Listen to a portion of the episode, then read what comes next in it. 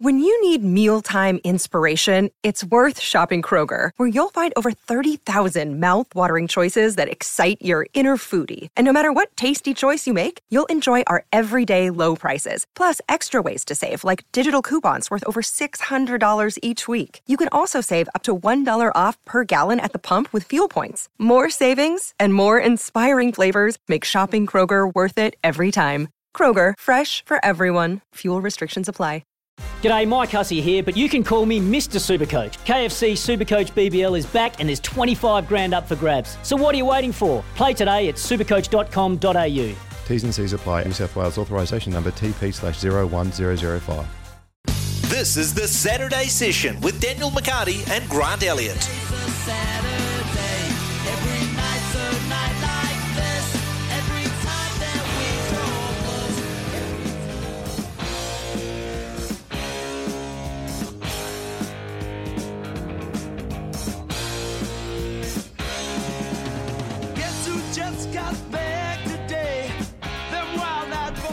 10 a.m. on a Saturday morning. Time to blow the whistle and rip into it. The Saturday session begins right now. Great to have your company across SENZ. My name is Daniel McHardy. Hello, Grant Elliott. It's been so long. Good morning, good morning, good morning to all the listeners. And it hasn't been that long. I actually think we should get a mattress in this room and just sleep here for the next couple of days while we're doing the Chappell-Hadlee.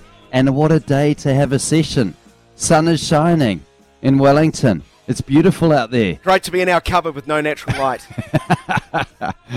Always puts us in a positive disposition, a positive mood. I always get positive when uh, the NRL season uh, hits the playoff stage. Mm, you do. You love your NRL. Oh, I do love playoff footy. I, I just like. What is it about playoff footy that you love? Well, it's almost like the season starts, really. Yeah. Um, and you know, I'm not I'm not mad on the NRL. Like every game I have to watch, I dip in and out as the as the regular season goes on. But uh, looking forward to, to seeing how the uh, the playoffs roll about.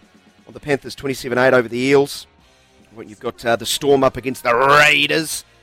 Uh, the Raiders have a pretty good record against the Storm, so I'm probably I'm probably going to avoid um, them in our picks to end the show. Probably avoid that. Can I ask you something? Why don't they, when you play pool stages all the way, you know, during a season, a long season, why don't they just throw the person who ends up top goes straight to the final? Because you deserve it. Money.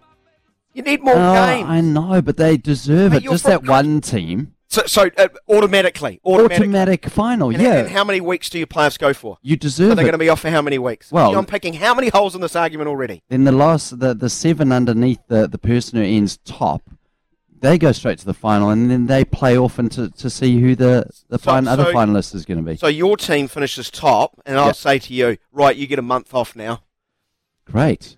and you're going to be you're going to be match fit in a month time. Well, you For a grand maybe final? have a have a few little, you know, club games and let the boys have a have a couple of sessions.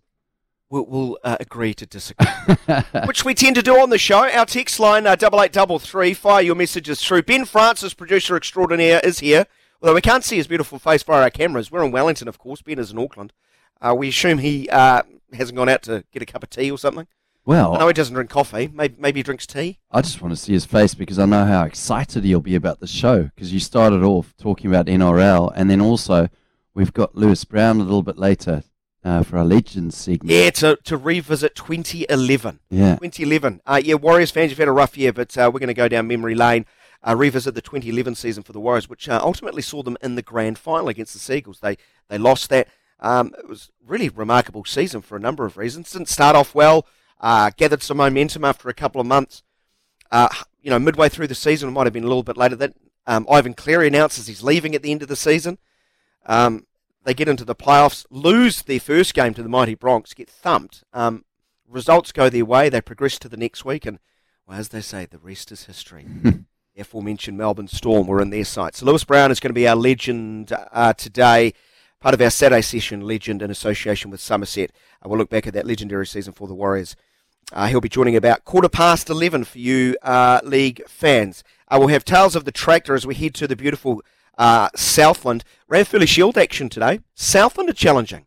Southland won a very famous um, Shield Challenge in 2009, beating Canterbury nine points to three on a cold, and I am understating, cold night in Christchurch it was. They had a number of defences. Jason Rutledge was at the heart of that. We're going to catch up with uh, Jason Rutledge, who's been playing club footy into his mid 40s. Yeah, that's crazy. I mean, just playing club footy in general scares me, but into your 40s. Well, is that another challenge we need to get to you? no, no, no, Well, no, you'd no. be under 85 kgs, wouldn't you? We can get you an under 85 kg Yeah, game. Just actually, I'm trying to get over 85. Maybe I should to see if I could go into the over 85s. That'd be more of a challenge. Oh, bless. So uh, Jason Rutledge will join us at about oh, 10.30, 10.40 maybe, uh, depending what correspondence we have from you, because we do like to invite your calls on 0800 150 811. Problem is, I think we've got a slight bug with the telephone system as it stands right now. We will notify you uh, the moment those um, are resolved, and uh, we can hear your dulcet tones. Uh, as far as uh, what else is coming up on the show, about 20 past 12, uh, in the final hour of the show. Uh, Darren Chuck Berry will join us. Uh, Darren was part of our commentary team, our SEN slash SENZ commentary team for the second one day international. Um, outstanding wicket keeper um, during his own playing days, had a long first class career during that remarkable era of Australian cricket where they could have played about four or five international teams. Um, I think Shane Warne described him the best wicketkeeper he ever had the honour of bowling to. Yeah, um, that, that's some. That's some praise, considering how good Healy was behind the stumps to him. So, uh, Darren these days is a highly regarded white ball cricket coach as well. So, uh, and I detect he's not shy on offering an opinion. So he can give an outsider's perspective on what he saw from New Zealand. Yeah, I think most Victorians are not scared of, of giving an opinion. He's he's pro Victoria, very pro Australian as well. Although he he did um, provide a circumspect opinion, I think, around the Australian batting lineup. Uh, I think both teams in that game were very poor, and it was great to have that Trans Tasman battle. And I especially liked it when they said, what, what, "What's your prediction, Grant?" And I said, "Well, we've won the toss. I think it might due up, and we should win this game." Well, I'm surprised if I'll be asked back for the third one dayer after that performance. Yeah, I don't think commentators are the problem. Uh, we Grant and I will offer our uh, insight on the series too as we progress. Uh, but uh, at the top of the program, we like to keep you informed of what has been happening.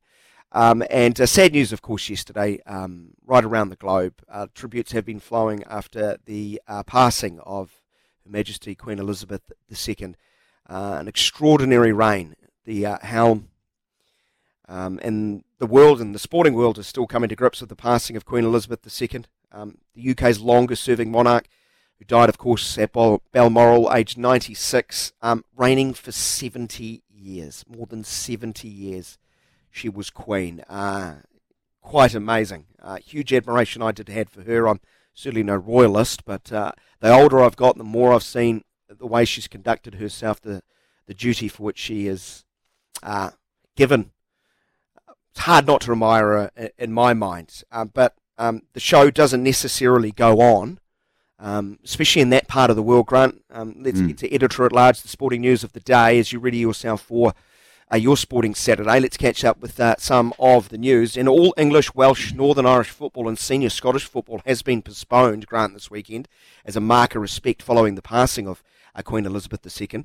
Ten Premier League games and six Scottish Premier League fixtures were scheduled, but they are postponed. Uh, the English Football League games were due to take place on Friday night and Saturday, also postponed with six Women's Super League fixtures on Saturday and Sunday.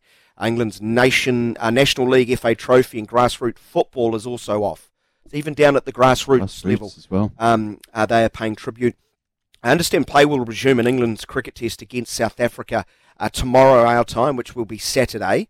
So I think that makes it a three-day test. I don't think they're adding any time on. I might need to clarify that. While the women's T20 match between England and India will go ahead, uh, golf's PGA Championship will restart tomorrow as play was halted uh, yesterday our time. British horse racing will return on Sunday. That's Monday New Zealand time, uh, with Rugby Union's Premiership season beginning on Sunday after two fixtures were postponed um, on or postponed this morning. They were supposed to be played this morning, uh, Friday night in the UK.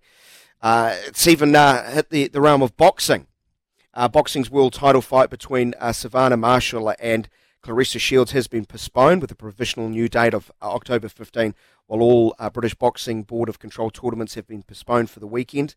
Sunday's Great Northern Run will go ahead as planned, though, with organised saying it's an opportunity to come together and express our condolences while celebrating the life of our extraordinary Queen. So, uh, sport, um, which the Queens had a long, long association with, and a proud one at that, and, and a good relationship at that. Um, you know, taking their own paths about how to uh, deal with this, you know, once in a seven generation thing.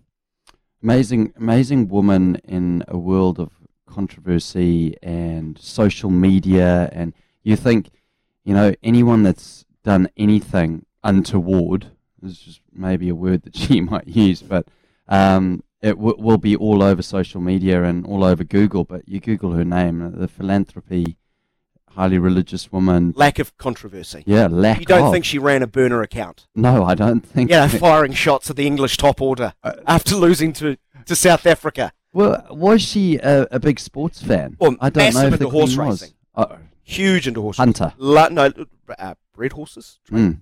trained bred, but Do you reckon Right she tuned into the good oil with Clado? probably we'll have to ask Clado if he had the Queen on speed dial. If she was tapping him out, going, Clado, what what's happening at Wingatui this weekend?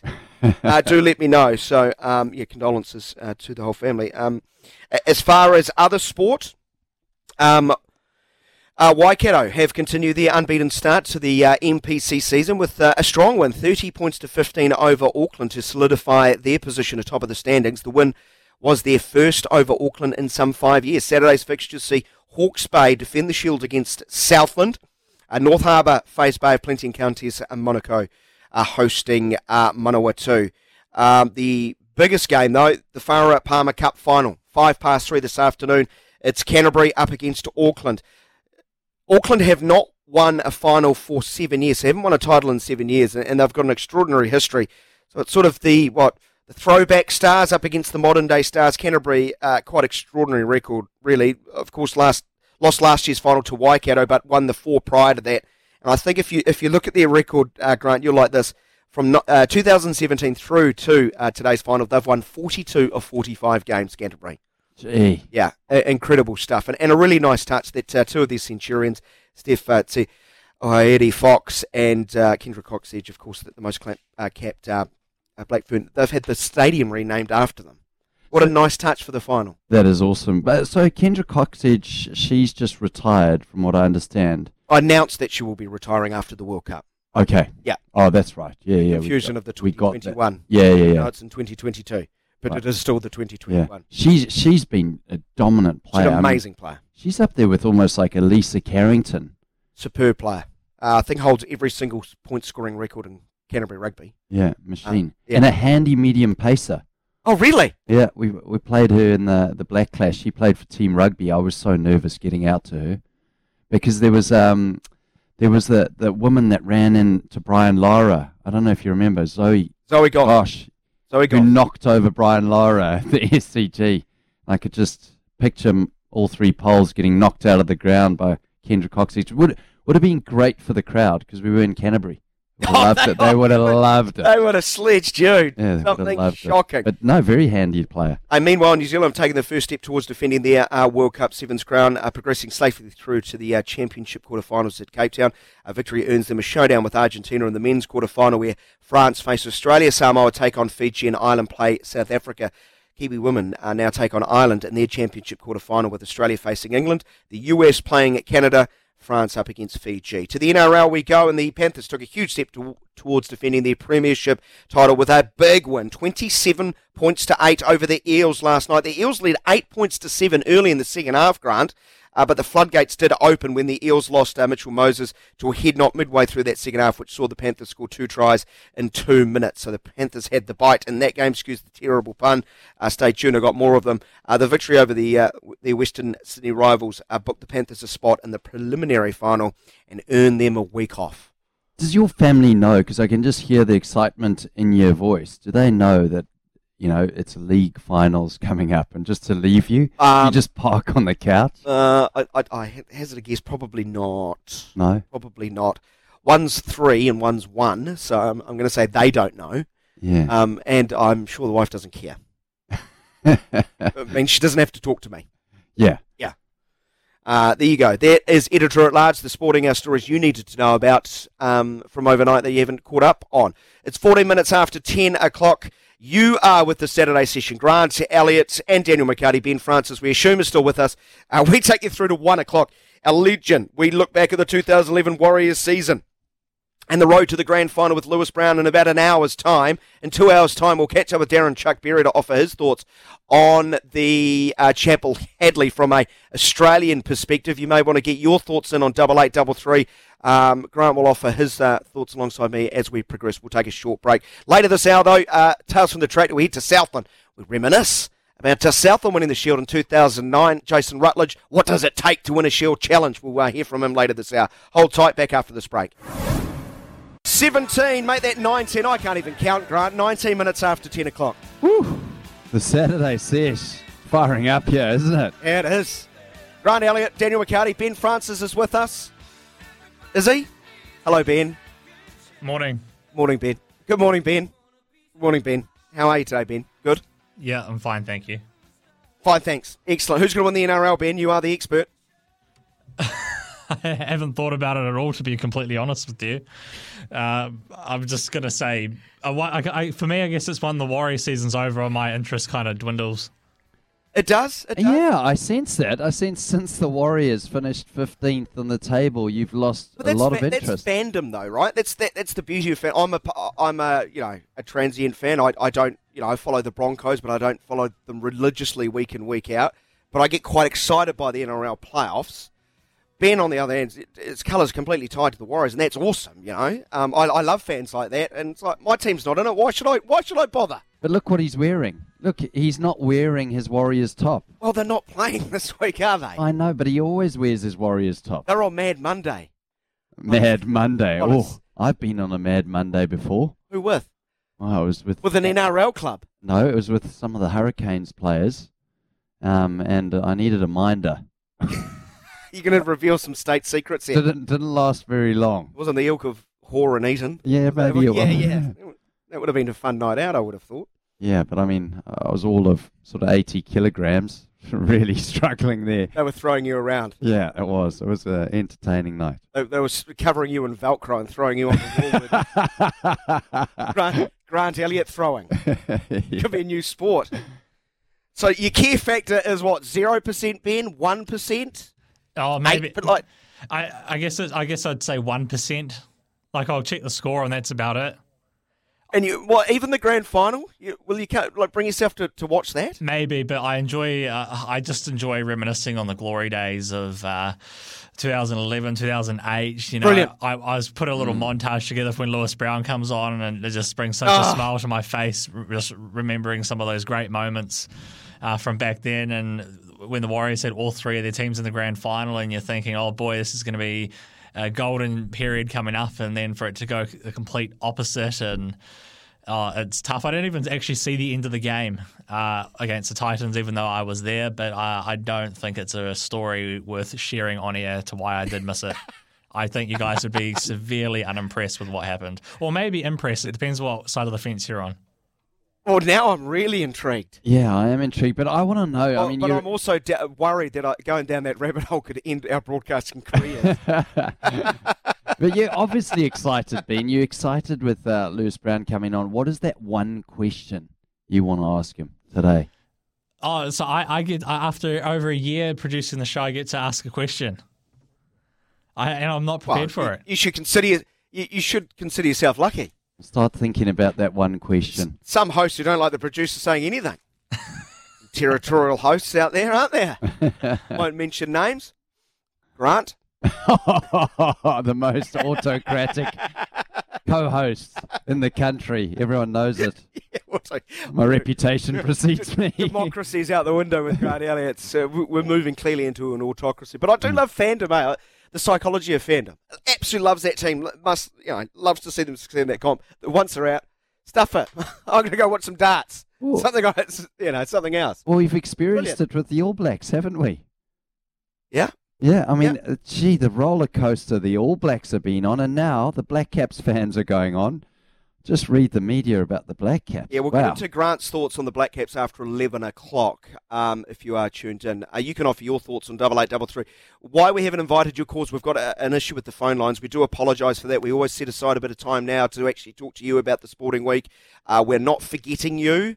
Um, it's just we, we, technology is not in our favour today. It does look like not in the texts are working. The texts are working, I do believe. It's great. As Jamie writes via text, which has just come through. So get, get your messages coming through on double eight, double three is probably the best way. The way New Zealand batted the other night was like watching one day cricket from the 1970s. Well, someone did say during the game, they said it looks like John Wright and Bruce Edgar out there. Didn't they say that? Yeah, something like that. Yeah, back to, to those days. It was a tough pitch, but I don't want to make excuses No. for both teams. I was going to ask, in your storied sporting career, did you ever get to meet the Queen? Did you ever get shake, you know? No, I tell you who would have though. Who? Jeetan Patel would have because if you won the um, the championship, I think it's called the championship, which is the four day competition as Domestic a cricket, domestic like our Plunket county. Shield. Yeah, so like The like Queen used to come down to that. No, you used to go to Buckingham Palace.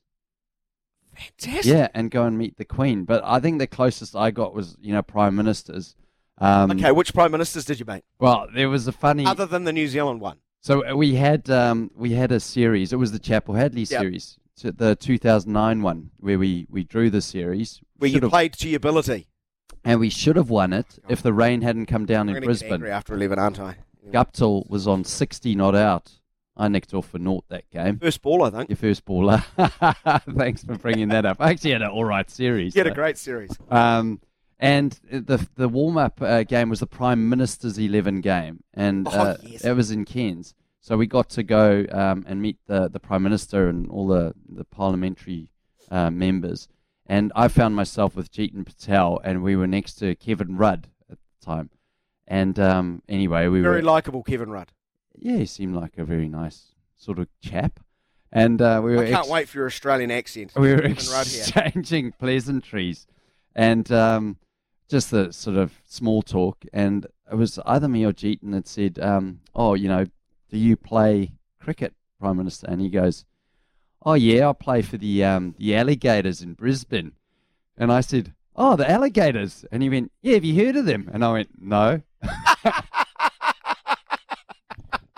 and the look on his face, Oh, the- really dismissive. Of course. What were you thinking with, oh, the alligators? Is that as a response of, oh, yeah. Yeah, well, Yeah, the I was- alligators, I was well- luring him They're, in, they're well known in New Zealand cricketing circles, Prime Minister.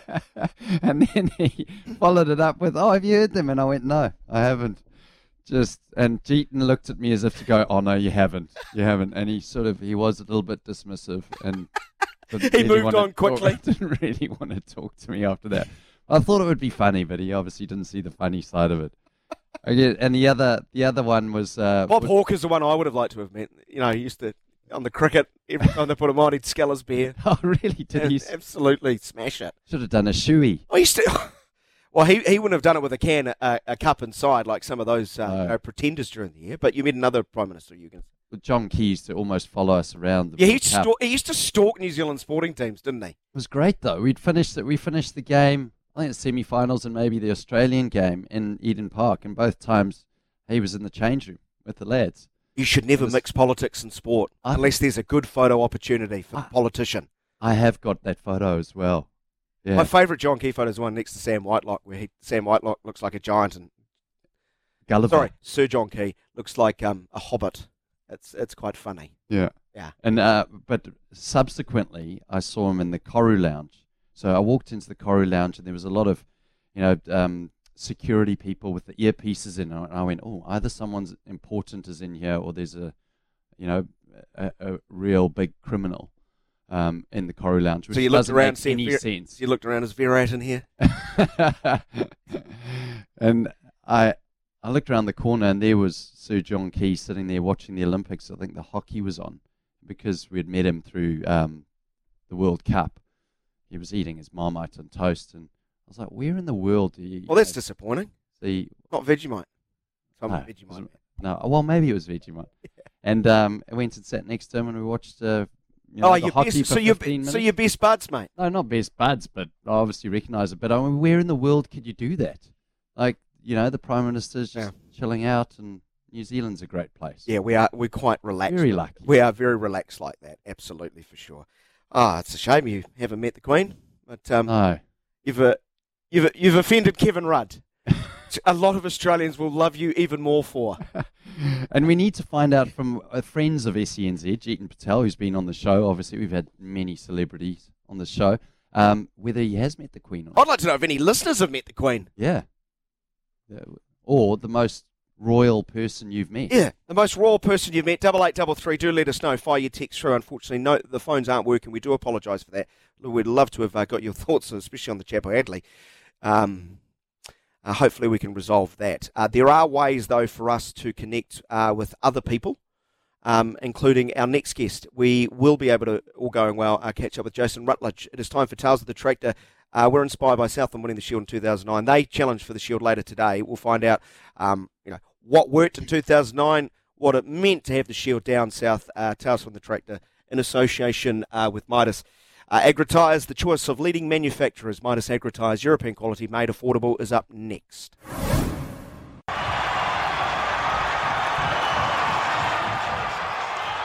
Half a century of waiting is over.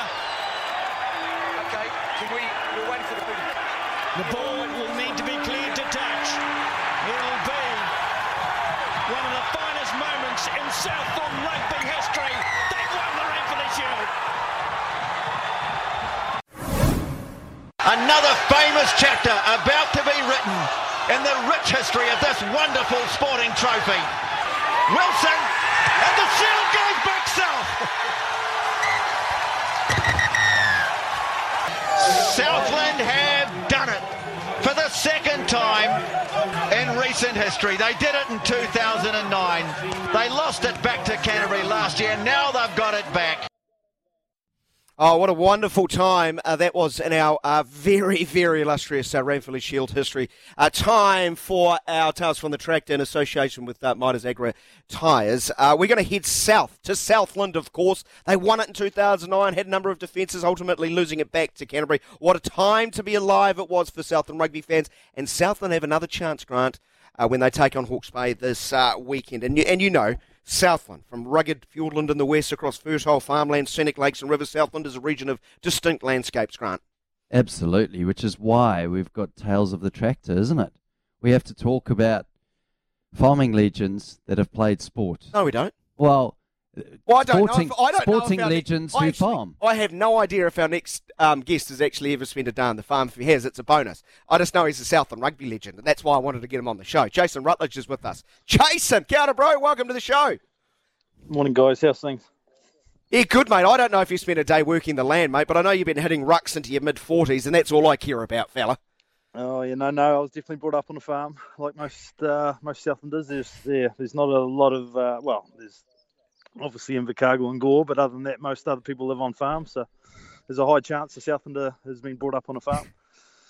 Jason, uh, Grant Elliott here. Lovely having you on the show. Um, and I want to know who did you play with that was the least likely character to be on the farm? Because I think I would pass for one of those Yes. people that they'd name. Well, that's the great irony of the section, uh, uh, Jason. They've got us who are, you know, um, a latte swilling Wellingtonians talking about the land. Well, I, I would probably go with James Wilson. Really, he was probably one of those latte swilling uh, um, townies. Um, always had all the the flash gears and always done up to the nines. So yeah, probably uh, James Wilson or Tintin as we called him um, would be probably that, that person I would think. Yeah. There's probably not a person in Southland you haven't played rugby with, um, living, um, living, because you, you, you debuted for Southland. What, uh, 2000? You, you played an extraordinarily long time. You, you've played club footy deep into your 40s. Fair to say, you're a rugby addict. You, you- struggle to kick the habit. Yeah, well, I, I do. I find it very hard to say uh, I'm going to retire next year or something. I just I, I, it almost makes you feel sad thinking that you won't play rugby again. So at this stage, I'm just uh, milking it as long as I can, and, and I've been quite blessed with my club team going so well. So we've been picking up. Well, we won three in a row now, so it's been been quite cool to pick up a few more titles on the way through. And um, yeah, our um, club's got their centennial next year, so I'll definitely be playing again next year. So as I say, it's pretty, pretty Fantastic. sad to say that's it. So we'll just see. Ja- We'll just keep ticking away. No, never retire, Jason. Never retire. No, please Yeah, don't, well, Jason. that's- But what, As a, What- um, what we'd like to know said, only- about only the with greats peop- get to re- retire. For yourself, the great, no doubt. Uh, Jason, what we what we want to do is get into the heads of um, the people that we speak to on the show. What what is it about rugby that you're just so passionate about? Because the people that we speak to that have longevity in the game, they all play for different reasons. But I mean, it's Yeah. an extraordinary career. What is it that pulls you so close to the game? Um, well, I suppose it's probably what you're brought up with, isn't it? Like, uh, I suppose it's the same with any probably sporting family. I suppose young kids that are brought up around a soccer family or a, a football family. I mean, um, or a cricket family. Um, that's probably what you know when you when you've been brought up, heading along to the club on a Saturday, either to to watch your father play or to play yourself, and there's just the wee wee parts of it, and grabbing the pie and the um, orange juice after the game, and then all, all parts of it, I suppose, ball boys and coaching and everything. So, but the biggest part I find for me, it's um, uh, my family love sort of coming to the club afterwards and, and kicking the ball around on the field or we're inside having a beer and and it's it's always a good excuse to probably get out and socialise with other people um, after you've had a good game of rugby and go back to the club rooms and catch up with other teammates from other teams that you only probably see once or twice a year. But it's a good way to catch up with people you haven't seen and yeah, I think it's it's a good excuse to socialise probably and get out and see people. Yeah, you've taken, gee, Jason, you've taken me back to my childhood there. Uh, that, you know, that, that that's my memories. Dad at the club, me outside, chucking a ball around with mates. Absolutely loved it growing up, and that, that social element sport does uh, bring. Um, you know, it's it's just so huge, isn't it? Those connections. Yeah, you know, I, th- yeah, I think th- I that's think the stuff that brings the real especially for young joy, doesn't I- it? Yeah, Yeah, yeah, yeah, absolutely. It's uh, it's it's one of the key things that maybe society's probably lost a wee bit. Like I think um, there's a lot of stuff around mental stuff and bits and pieces, and and and I think there's so much that can be gained out of sport. Doesn't matter what kind of sport it is. Um, but there's also the extra benefit of being involved in a team sport that you, you just get so much out of, and, and the ability to, as I say, rub shoulders with people every week that you haven't seen for a wee while and just catch up and see how they're doing and and gives them the opportunity to ask you how you're doing and you get an opportunity to to make sure that everything's ticking away nicely with you I suppose so yeah I think it's it's one of those key things that we need to get back to more of Jason, I'm 100% behind you there because I reckon success in sport is someone in their mid 40s or even 50s still playing the sport. Uh, cricket, fortunately, you can, but rugby, I think that you're a testament to that. I mean, exactly what you've said.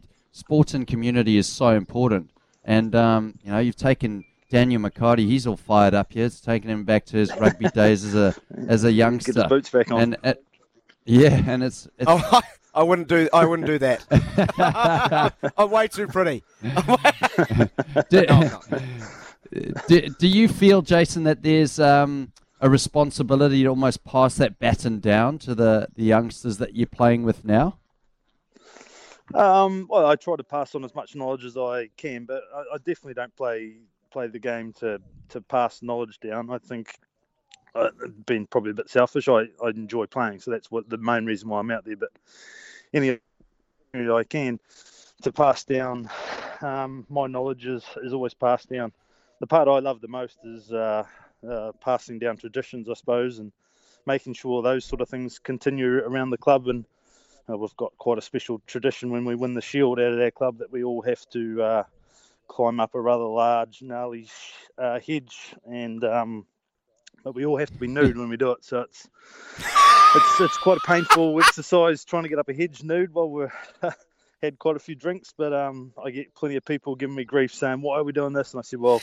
As long as I'm here, I'm going to make sure these traditions stay. So, I think that's one key thing. If, if I can pass down some traditions and make things stay the way they were, um, I think that's pretty cool. And if I can be turning up at the club when I'm 60 or something and they're climbing up the hedge nude, I'll be uh, I'll be quite pleased that I helped continue that. You'll be joining them. You'll be joining them. No, I don't know about that. I just, I want to talk the tactics. Do you, do you have to push your hips back out? You know, like, Uh, it Suck the tummy in, which I especially struggle when, with. uh, there's there's branches all over the show, and there's a guy in front of you climbing up nude as well. So yeah, it's all go. Grant, you'd go well at this, being waxed all over. Um, you- you no issue there. Uh, Jason, I want to take you back to 2009 and winning the Shield on that really cold, awful night. Nine points to three, if I'm Yeah. not mistaken. Um, it was always going to be an attritional contest. You, you, you, you had served, I think, Southland rep side for maybe upwards of nine, ten years at that stage. So, you know, what are your memories Yeah. going into this game? Because I, I'd imagine your blood's sort of boiling at the, at the prospects of finally getting your hands on the Shield after 50 years for that very proud province. Yeah, like it was. I, I actually, my dad was um, brought up in Christchurch, and I went away with dad to um, to go see his dad's grave and just have a bit of a wander around and have a yarn with dad because dad, dad had had a lot of challenges as well and Yeah. coached us for a lot, and then he was the manager, and uh, yeah, we'd, we've we'd been given a lot of hidings. Like we'd had some struggles, especially through those early years when I first made the Stags through to probably 2007, 2008, we were, we were getting some pretty big hidings, and um, it, it never really, never really, really went to a Ranfurly Shield thing, and we had much of a shot. But I, I think we started like that that 2009 season. We were sitting pretty close to semi-final material, so we needed to win that game to make the semi-finals and grab the Ranfurly Shield. But um, yeah, so we were we were going pretty well that year, so I thought we had a good chance. And as you say, that, that bit of drizzle and cold night sort of suited us well. So there was quite a few things that sort of fell under line, and and um, I think a lot of things come down to timing, and I think that was the right time. Canterbury had an off day, we had a good day, and uh, yeah, the young young Robbie, young kid, he kicked us to the shield. And the final whistle sounds. What does it feel like? Well, it was quite strange because we'd already we'd won the penalty, so we all all sort of knew, but we didn't want to start Knew. jumping around and celebrating until we knew that ball was over the line. But yeah, like the, the crowd that was there, I think they sort of had a feeling that something special might have been happening, and we had so many people up from Southland uh, at that ground, and, and the crowd was just unbelievable. Like it, it felt like it was almost a home crowd for us. So, yeah, that opportunity to um, jump around and celebrate one, but then also to, to make way over the sideline and, and see Dad there. That was pretty cool too. To to um to, to do it with him as well was it was awesome. Um, Cabbage is your nickname. You mind if I call you Cabbage? Yes. You know, Um, you go for it. Solid one. Well, It's the hairy javelin. it's a solid. It's a solid. nickname. the hairy gem. Yeah, it, it fills our heart because Grant and I, a common theme on the show, Jason. We we bitch and moan about the lack of uh, you know quality nicknames in New Zealand sport. You are clearly not in that camp. You're in the good camp. Yeah, you're in the good camp here. So Yeah. you, you spoke about Uh, spoke about traditions and leading up to this uh, Ranfurly Shield game. Um, what were there any other traditions that you had prior to the game and post game besides climbing up hedges nude? Well, that was his club team. Sorry, guy, I, I just lost you for a second. Just cut out. Say that again, please.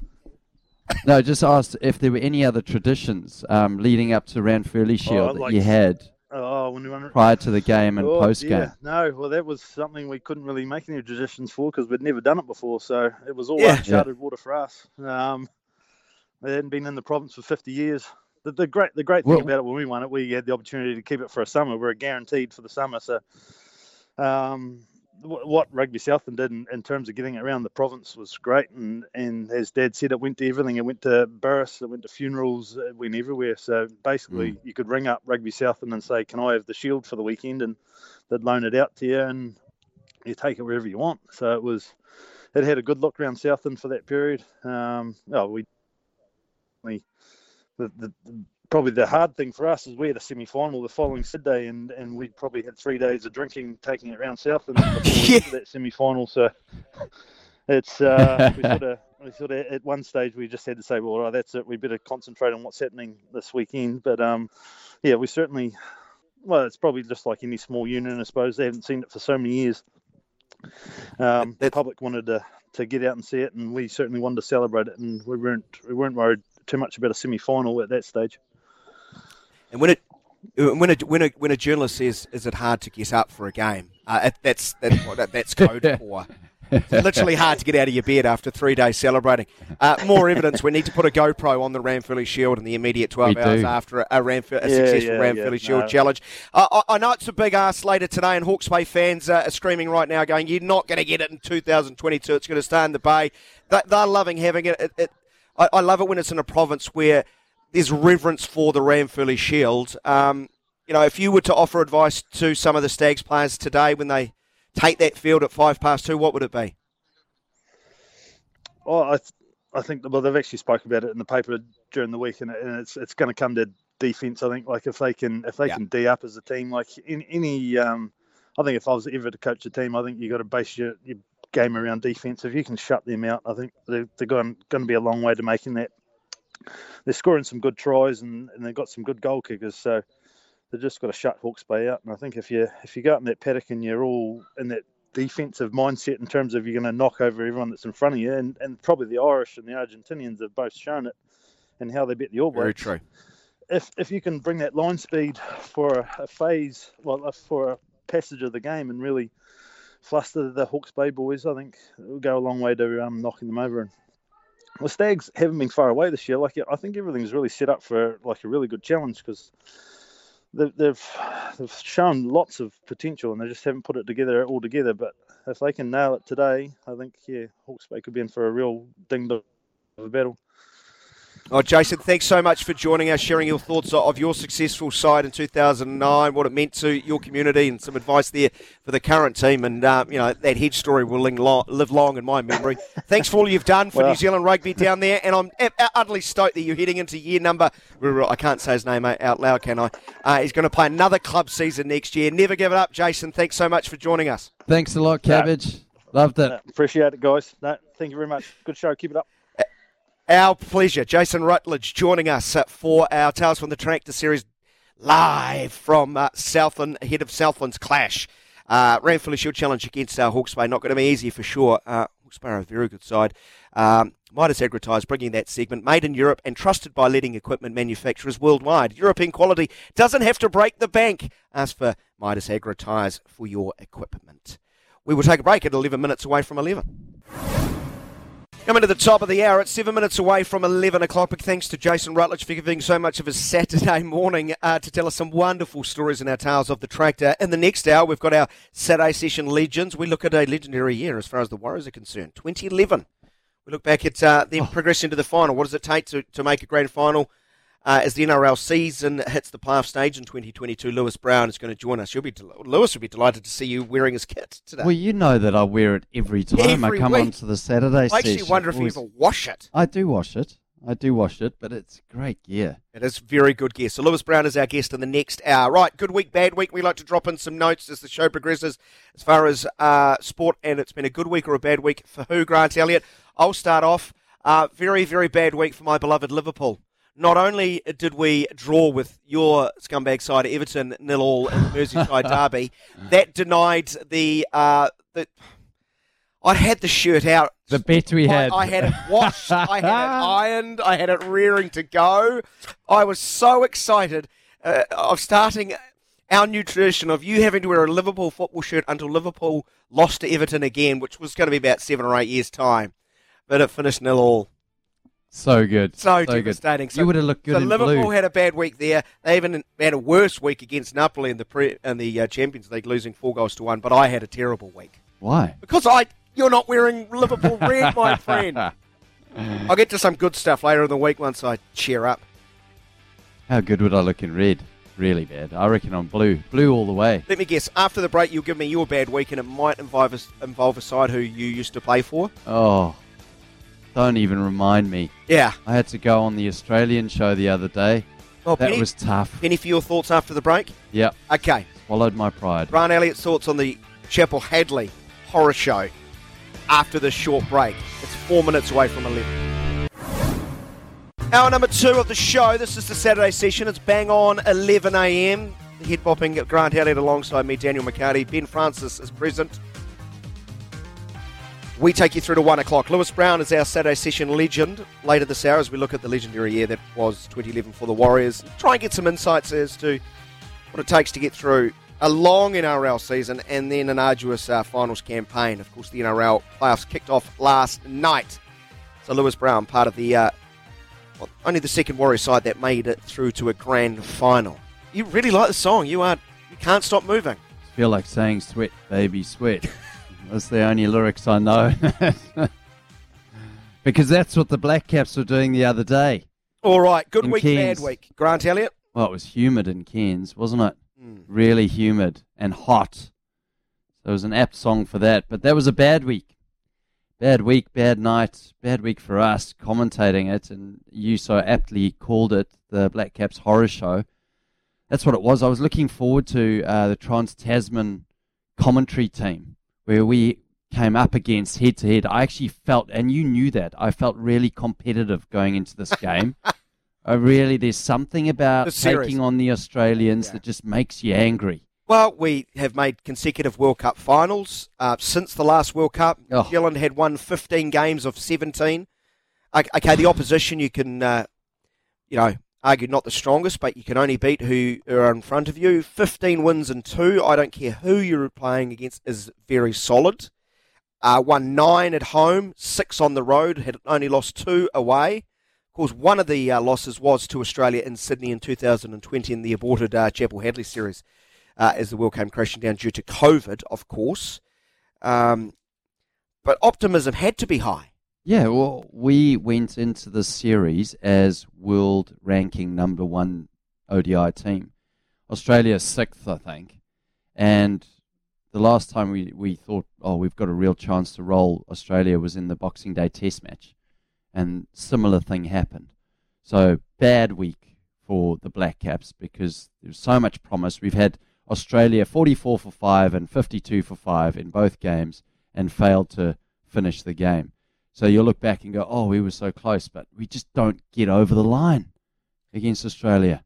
But in these two games, and I think it's maybe more uh, frustrating for um, New Zealand cricket fans, and love to get your reaction on double eight, double three. Uh, send your text messages too. You're well within the contest. You, you're batting first in game number one. You're 179 for three after 41 overs. Mm. You're thinking 260, 270. Um, they go 53 for six over the last nine overs. Uh, it sort of limp their way to 232 for nine. You think maybe just below par. So, so that's a little bit galling. Didn't finish well. Uh, and then even more frustrating, you have Australia 5 for 44.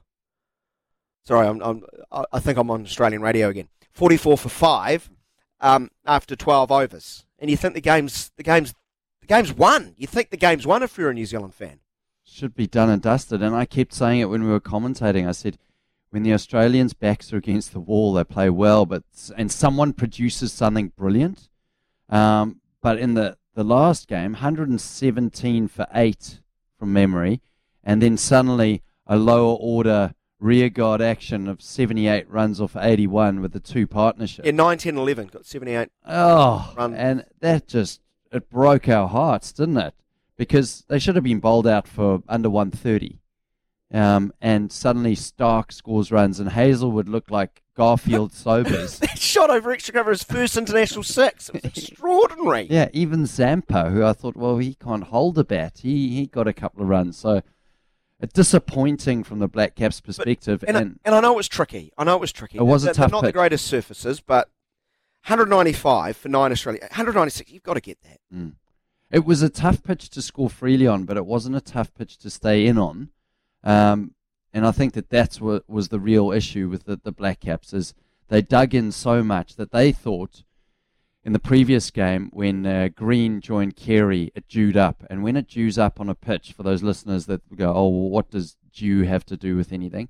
It obviously starts skidding on as opposed to stopping when a delivery is bowled and it's stopping and it's a bit dry early on in the game, that's tougher because you're not working with a lot of pace. So the dew You're going to hit through the line a bit better. yeah, the dew quickens it up. You hit the ball down slides the onto ground the bat. bit better, yeah. And also the bowlers, the ball gets a bit wet, so th- there's not much movement through the air off the deck. But what we saw the other night is Kane Williamson and Devon Conway, which kind of battling through this period to try and get through to the, the good time, which After is when Guptill got out in the first over, yeah. yeah, which is when it dewed up, and it just never dewed up. It just looked like it got tougher and See, I- tougher for them. I, I'm not sure if that's the case or we just never found out because no one was set Yeah, and feeling good about themselves. When it dewed up, uh, two Australians got in, then got going. yeah, but you'd say that. We never got we never got anyone in. well, Kane Williamson Kane and, Williamson sort of dropped anchor. and Devon Conway, they were in. They faced enough balls. I think when you get past twenty-five balls, you would say, as an international cricketer, you're in. You should know what the surface is like. You'll get to a feel for the surface in your first ten balls, And they always say your first 20 balls are the most important. The reason being is because you adapt to the conditions and you also you, you get your own your feet moving and in that mental state. And I think the mental state is the big one we spoke about after the game. We said, let's get a cricket specialist on the show, and we're like, we both no, no, no. Let's get someone who can actually be more of a head doctor. Let's find out what's going on because there's clearly a mental block. Has to be right against Australia. Well, I, I feel like there does have to be because we're a much better team than that. But what what So- we showed wasn't the, the team that we know. No, nowhere near the talent they do pose. And, you know, 82 off 33 overs New Zealand bowled out for 146 dot balls, Mm. equivalent of 24 overs of dot balls. Um, there is, as I think Darren Berry is going to join us in about an hour's time to get the Australian perspective of what they saw. There is, um, you know, digging in, and then there's digging a hole. Yeah. And he found New Zealand had dug themselves a hole. Like the, this, our last win, of course, you were on that side in Australia a number of years ago. Uh, it was two all that series. So you guys found a recipe to, to put the, the order of Australia to one side. What was it? What was it?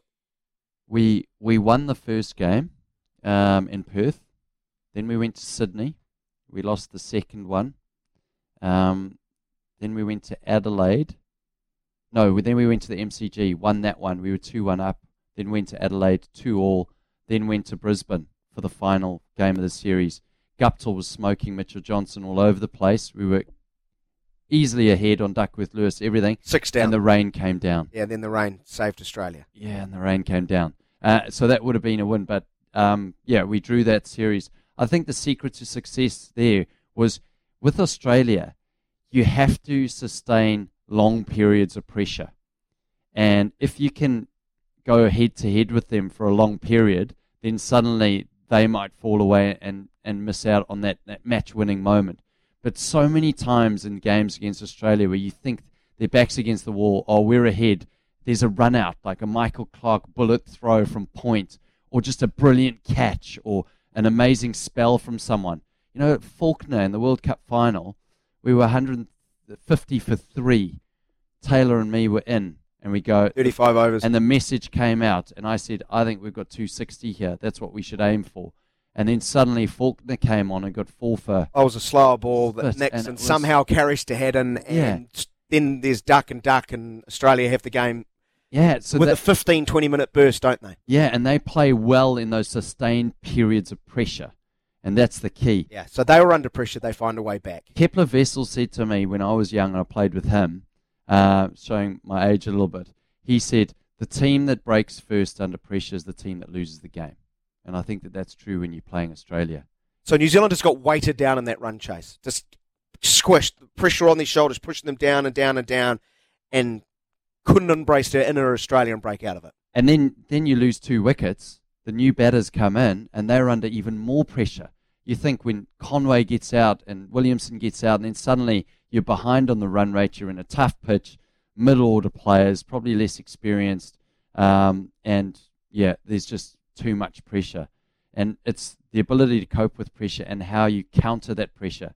I think I spoke to you about it. I said, the disappointing thing about the batsmen is that they weren't proactive at the crease. And what I mean by that is using depth of crease, so like going back in the box or coming out at the bowler, trying to get them off that length that was difficult to score. Like Abbott being able to bowl 28 consecutive dot balls or whatever it was. Well, Brendan Second McCullum, most all time. let- let's talk about the most aggressive player we've had, Brendan McCullum. What would he have done? He, He would would have come down the wicket, He would have charged at Abbott after a few balls. taken him off that length, and then Abbott would have started bowling slower balls, and he wouldn't have allowed him to settle into that rhythm of bowling that length. It was like a test match length he was able to get Yeah. into. 28 dot balls. It was a brilliant effort by Abbott, for sure.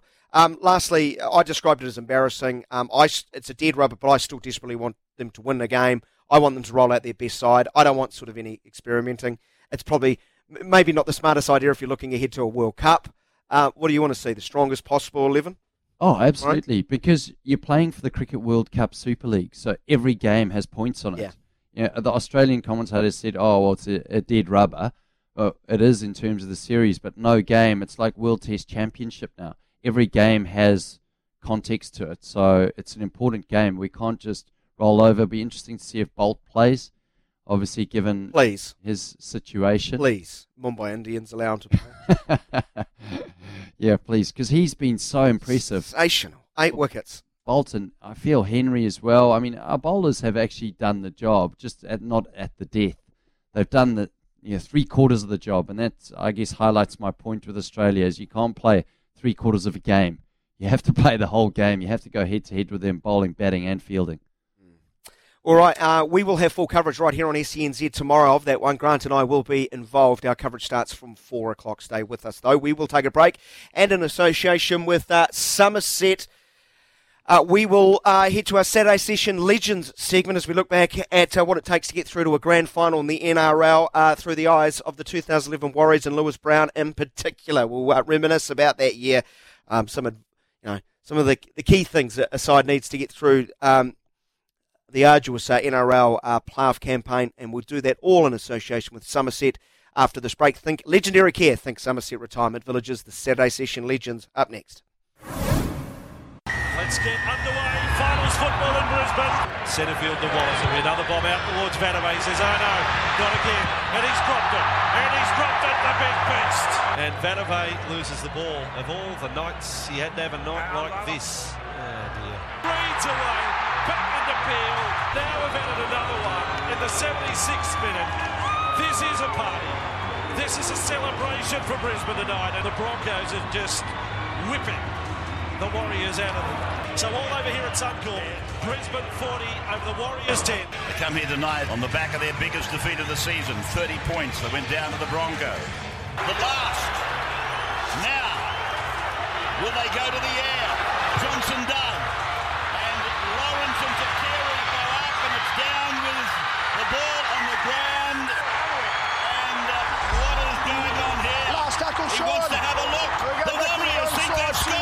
He's not held. He can reach out and wow, he scores. It's a try the Warriors. There it is. The semi-final is over. It is a Warrior celebration, 22 to 20. But here is the kick-off to the second preliminary. We'll know the grand finalist in 80 minutes. Gets the pass to Johnson. Johnson still going.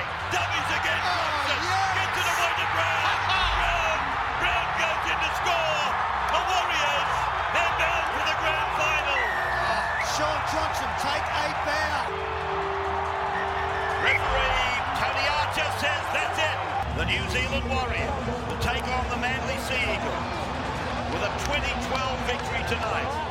James Maloney will start the grand final of 2011. Johnson asking them a question. He spirals the ball out to Taylor. Taylor will score! Brilliant. Warriors are in! It's 18 plays 10. Warriors have been valiant, but not much left in the tank, you wouldn't think. Glenn Stewart, he gets it away for JD Lyon to score in the shadows of full time. The siren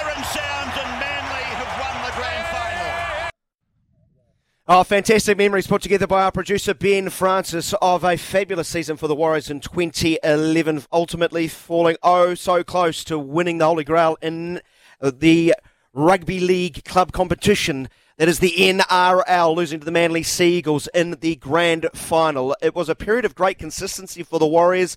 I think four out of five years in a row they made the playoffs, and the True Heights set in 2011 their best year. But uh, ultimately, um, it uh, saw some key members uh, move on out, and uh, maybe you could argue some um, you know longer term stability with the club uh, with them. Uh, we're going to reminisce about this year, this year 2011 from a Warriors perspective, and hopefully learn what it takes uh, to get through to a grand final with the NRL players having kicked off. It's all part of the Saturday Session Legends segment in association with Summerset, and we are delighted uh, to welcome into the program uh, Lewis Brown. A key member of the Warriors in 2011. Lewis, thanks so much for joining us. Thanks for having me, boys. Um, certainly brought a few goosebumps hearing all that uh, that um, noise. Um, you know that that kind of montage of the 2011 finals. Um, feels like a lifetime ago, to be honest. But um, Does good it? to be back this time of this time of year. September is always uh, sort of my favourite time of the year. You know, it's when it's finals footy starts warming up here in Australia and New Zealand, and um, it's when the the quality football sort of sort of, sort of starts coming out.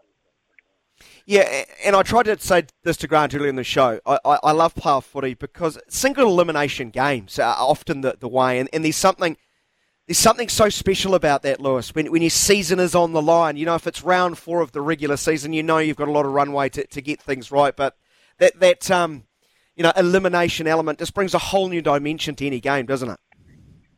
Yeah, it just brings that final aspect, you know, like whether it's, um, you know, week two, uh, week three, week four. Some teams don't even make it to the final, so they never really.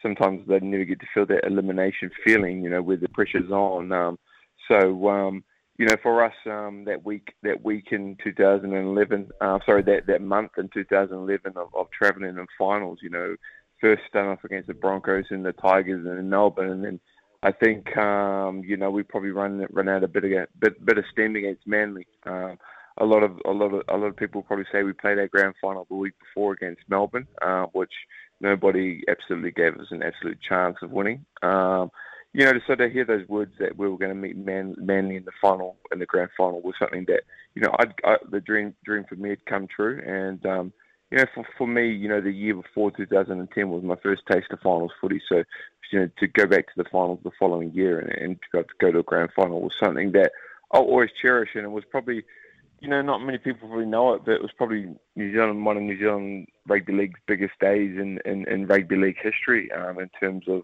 you know, putting putting grassroots rugby league on, on, on the board. You know, we had um, the under 20s, the reserve grade, which were known as the That's Auckland right. Vulcans back then and then we also had um, the Warriors. But uh, like watered down Raro boys, um, unfortunately, we were the Raro and the All Blacks were the water. They had the 2011 World Cup going on in Auckland as well, so we were like bad taste in Raro then. you know you can't get the combination wrong. Can't have too much water in the Raro. Well, I'll tell you what, Lewis. You know what? you know what's not bad taste is um, uh, your clothing line. I mean, I'm going to give you a shameless plug here, but oh, the, he's pimping the Earls, it again. He's pimping the Earls again. collection. I, I wear it every Saturday. Sesh keeps me It nice does. and warm. This is not a word of a in lie, Lewis. Wellington. Got it on today, so Oh. thank you for that. Nah, thanks, mate. Like I said, going like it's um, it's like anything really. Kind of, I use a lot of a lot of skills from um, rugby league and team environments to try and implement into my business. Um, you know, it's just for me um, to be able to run a business. Um, I'm probably you know teaching myself skills, um, learning more about myself. Um, you know, I spoke to someone the other day about retirement. Um, you know, I've only been retired nearly coming up four years now, and it's um, it's it's weird. You know yourself, Grant. Like you know, being a being a uh, you know professional athlete and having to let it go. Um, it's very weird. Still trying to find my my, my um, myself. Um, Yeah. And um, yeah, just trying to find you know that that competitive edge in that, in that kind of, kind of industry. So that's why I've got back into running and playing a bit of touch, just trying to find that competitive sport back while I'm still doing clothing. Oh, that's awesome. Well, Da- Daniel McHardy actually reckons that your range makes me look like a rugby league player. It really adds a couple of kilos to me. but we want to talk about the build-up to that year that uh, when you, you made uh, playoffs and, and actually won it. Um, It's a really interesting regular season if you actually think about it. You're in the running to make the top four for a long period of time. And I think, what do you- is there a sense of disappointment? You only finished sixth on the ladder.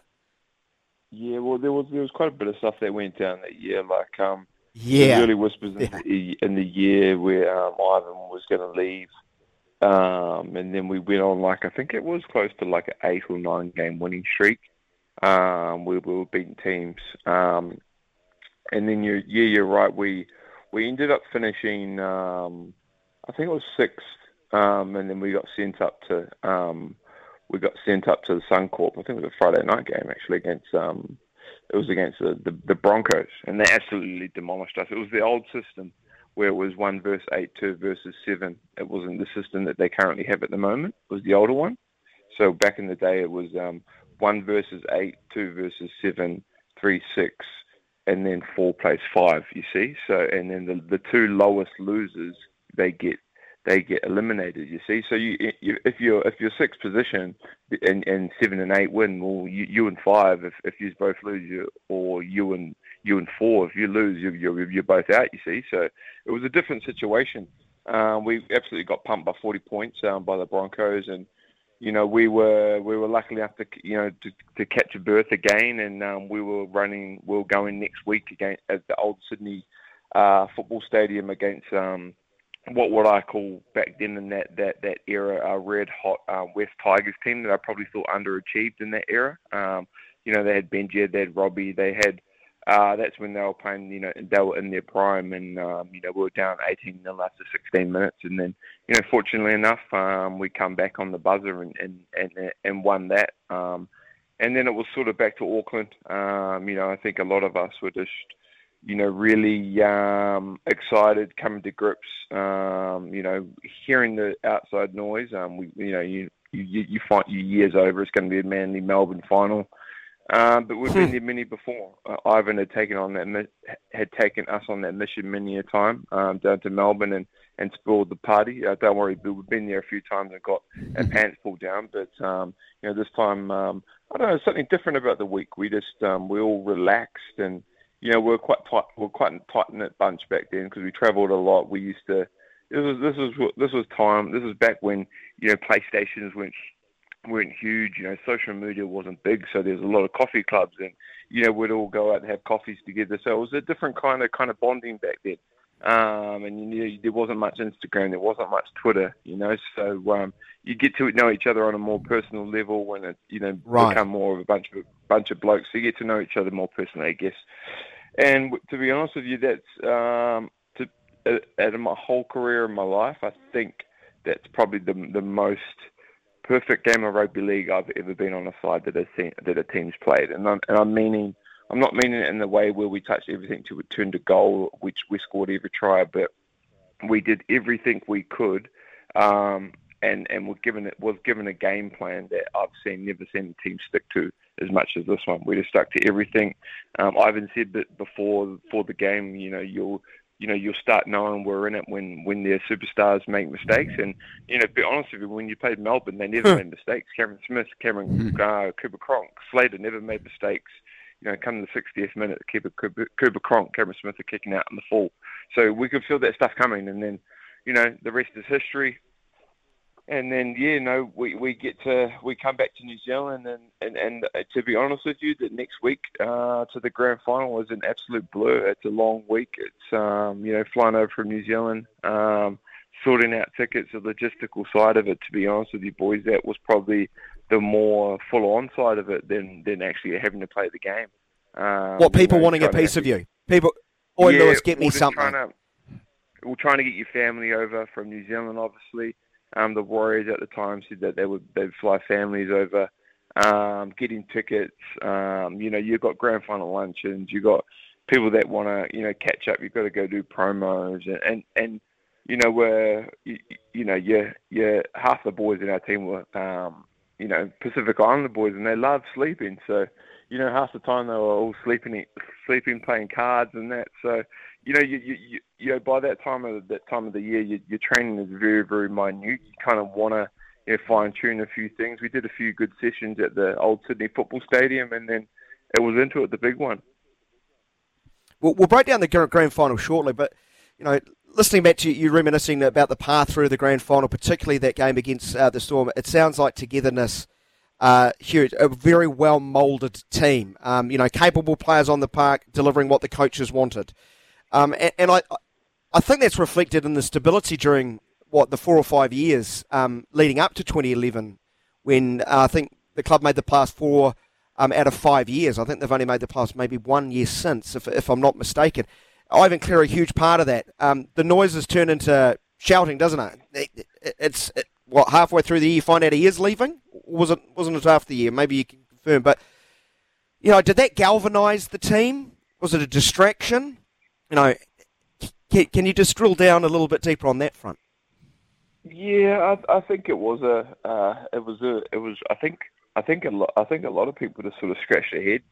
You know, you you've got someone over in you know, we're, we're based in Auckland at the time, and you know, you were you were you got someone over in Australia that you know at the time, or probably still is in this time, is probably the most powerful man in rugby league, offering your coach, um, you know, anywhere from a three-year to a four-year deal to um, real rebuild a club.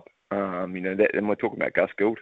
You know, so for me, I'm I'm, I'm thinking you know, at the time, like, you know, the, here's someone out there doing their homework for you. You know, there's, there's this, hmm. there's this, there's this most powerful man over there that knows everything about rugby league. He wants your, your coach that you've got over in New Zealand to a four-year, five-year to re- rebuild his club, um, you know, and he's the man for the job. Like, w- w- isn't that doing someone doing the homework for you? Especially when you're you're coming into rugby, coming into rugby league, rugby league, and and you're uneducated on the rugby league side of it. So, you know, for me, I was just scratching my head a little bit. I was like, why why would we letting this guy go? Um, you know, I may be fav- favoritism, like the favoritism towards him because he, he, he always brought the best out of me. Uh, but but I did scratch my head and, and and you know I even scratched my head even more. You know, come um, you know come coming um, you know to to the day after the grand final. Um, you know, not having him around anymore.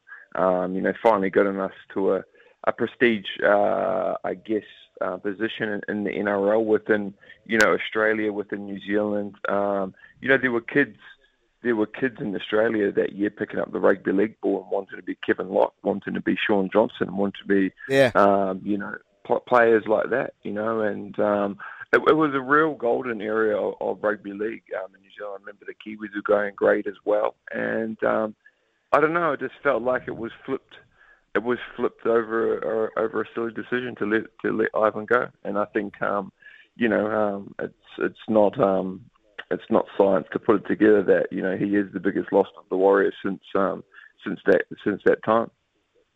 No, and the numbers speak for themselves, Lewis. Lew- Lewis, uh, well, yeah, going you, into you know, the. for, for me. Oh, sorry, For on. me, I look at I look at look, look at their team now, and you know someone that holds the middle together really well, and um, you know Isaiah Yeo, um, you know Ivan Ivan picked him out of a reserve grade game. He was playing off the bench one day, and um, you know he's like I can see a lot of in this kid. Or he, he reminds me a lot of Simon Mannering, and he, that's the exact words he said to me. And you know, like you know, Isaiah's probably got a lot more bit more ball playing skills in him, but he he is a carbon copy of, of Simon Mannering. Um, I played with both of them, and that's the type of player that Ivan can pick up. And um, you know, Isaiah sort of come from nowhere, come from the bush, and you know, Ivan just has a knack of finding these right leaders in his team that he he knows how to get that message to them to be able to lead that team, to be able to buy into that culture.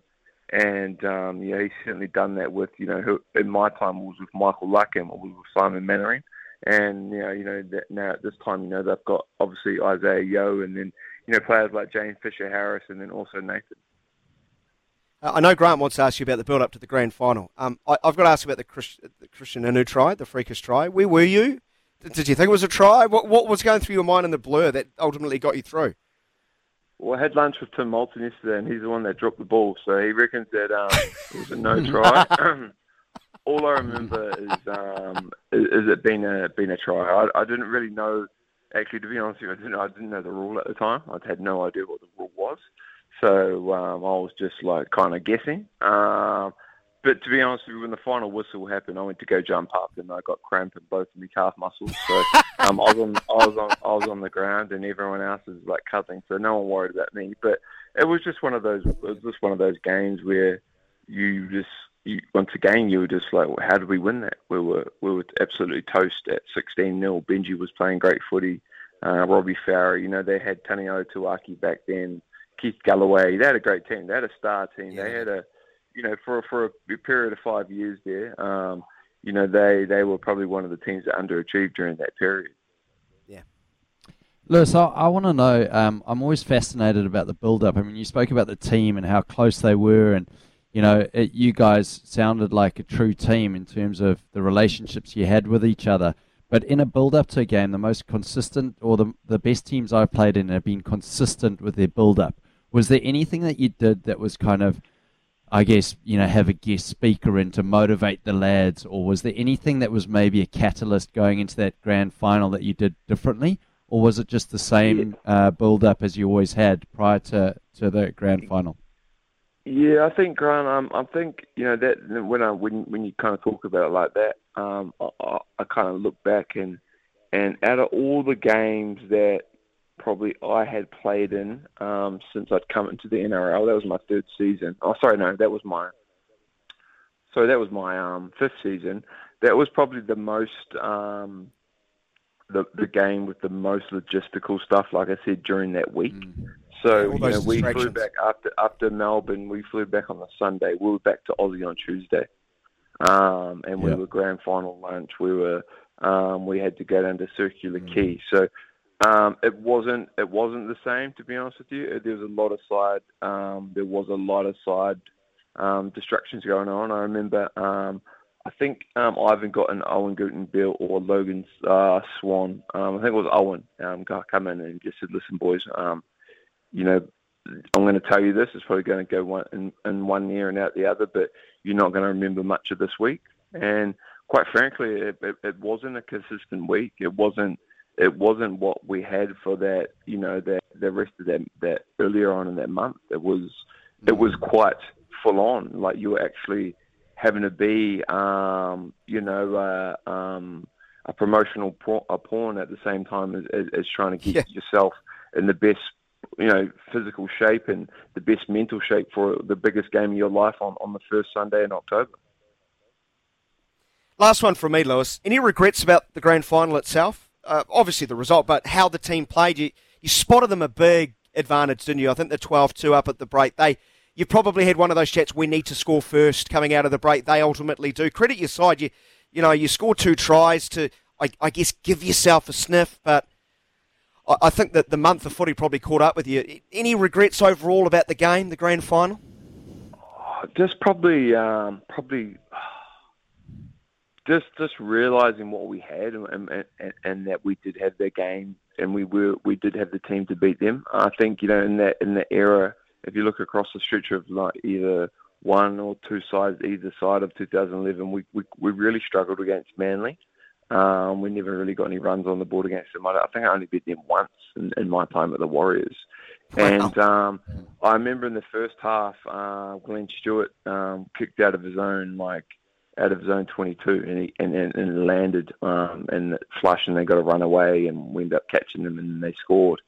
And I just thought, I just scratched my head and I thought, bloody hell, like, we're playing a grand final and he's doing this kind of stuff. And I just think for them that they played so many big games, they were so relaxed um, in their approach. They they knew what finals footy was, what what it was, and finals footy is what it is. But grand final day is is like you said earlier, it is elimination. You you you, know, you it's kind of all over after that. And I just think you know. Um, we just kind of hummed along and kind of let them throw the throw the first punch. Um, if you re- rewind the footy, I won't I won't go back on the footage. There's probably in, in today's game we would we probably would have been playing against 12. Um, I don't know if you mean the big Joe, George Rose elbowed Aaron Jeremiah right in the face. That would have been he would have. Yeah, after 20 odd minutes. Game. Yeah, yeah, I remember that. Maloney Maloney kicks a penalty. It was only a penalty. Yeah, yeah, it would have changed the game. But you know, at the end of the day, they were the better. At the end of the day, better team. They were the best team the whole year. Like they were, like that. They were a force yeah. to reckon with. And and anytime you played Manly that that around that era, like you you knew you're in for a big game and.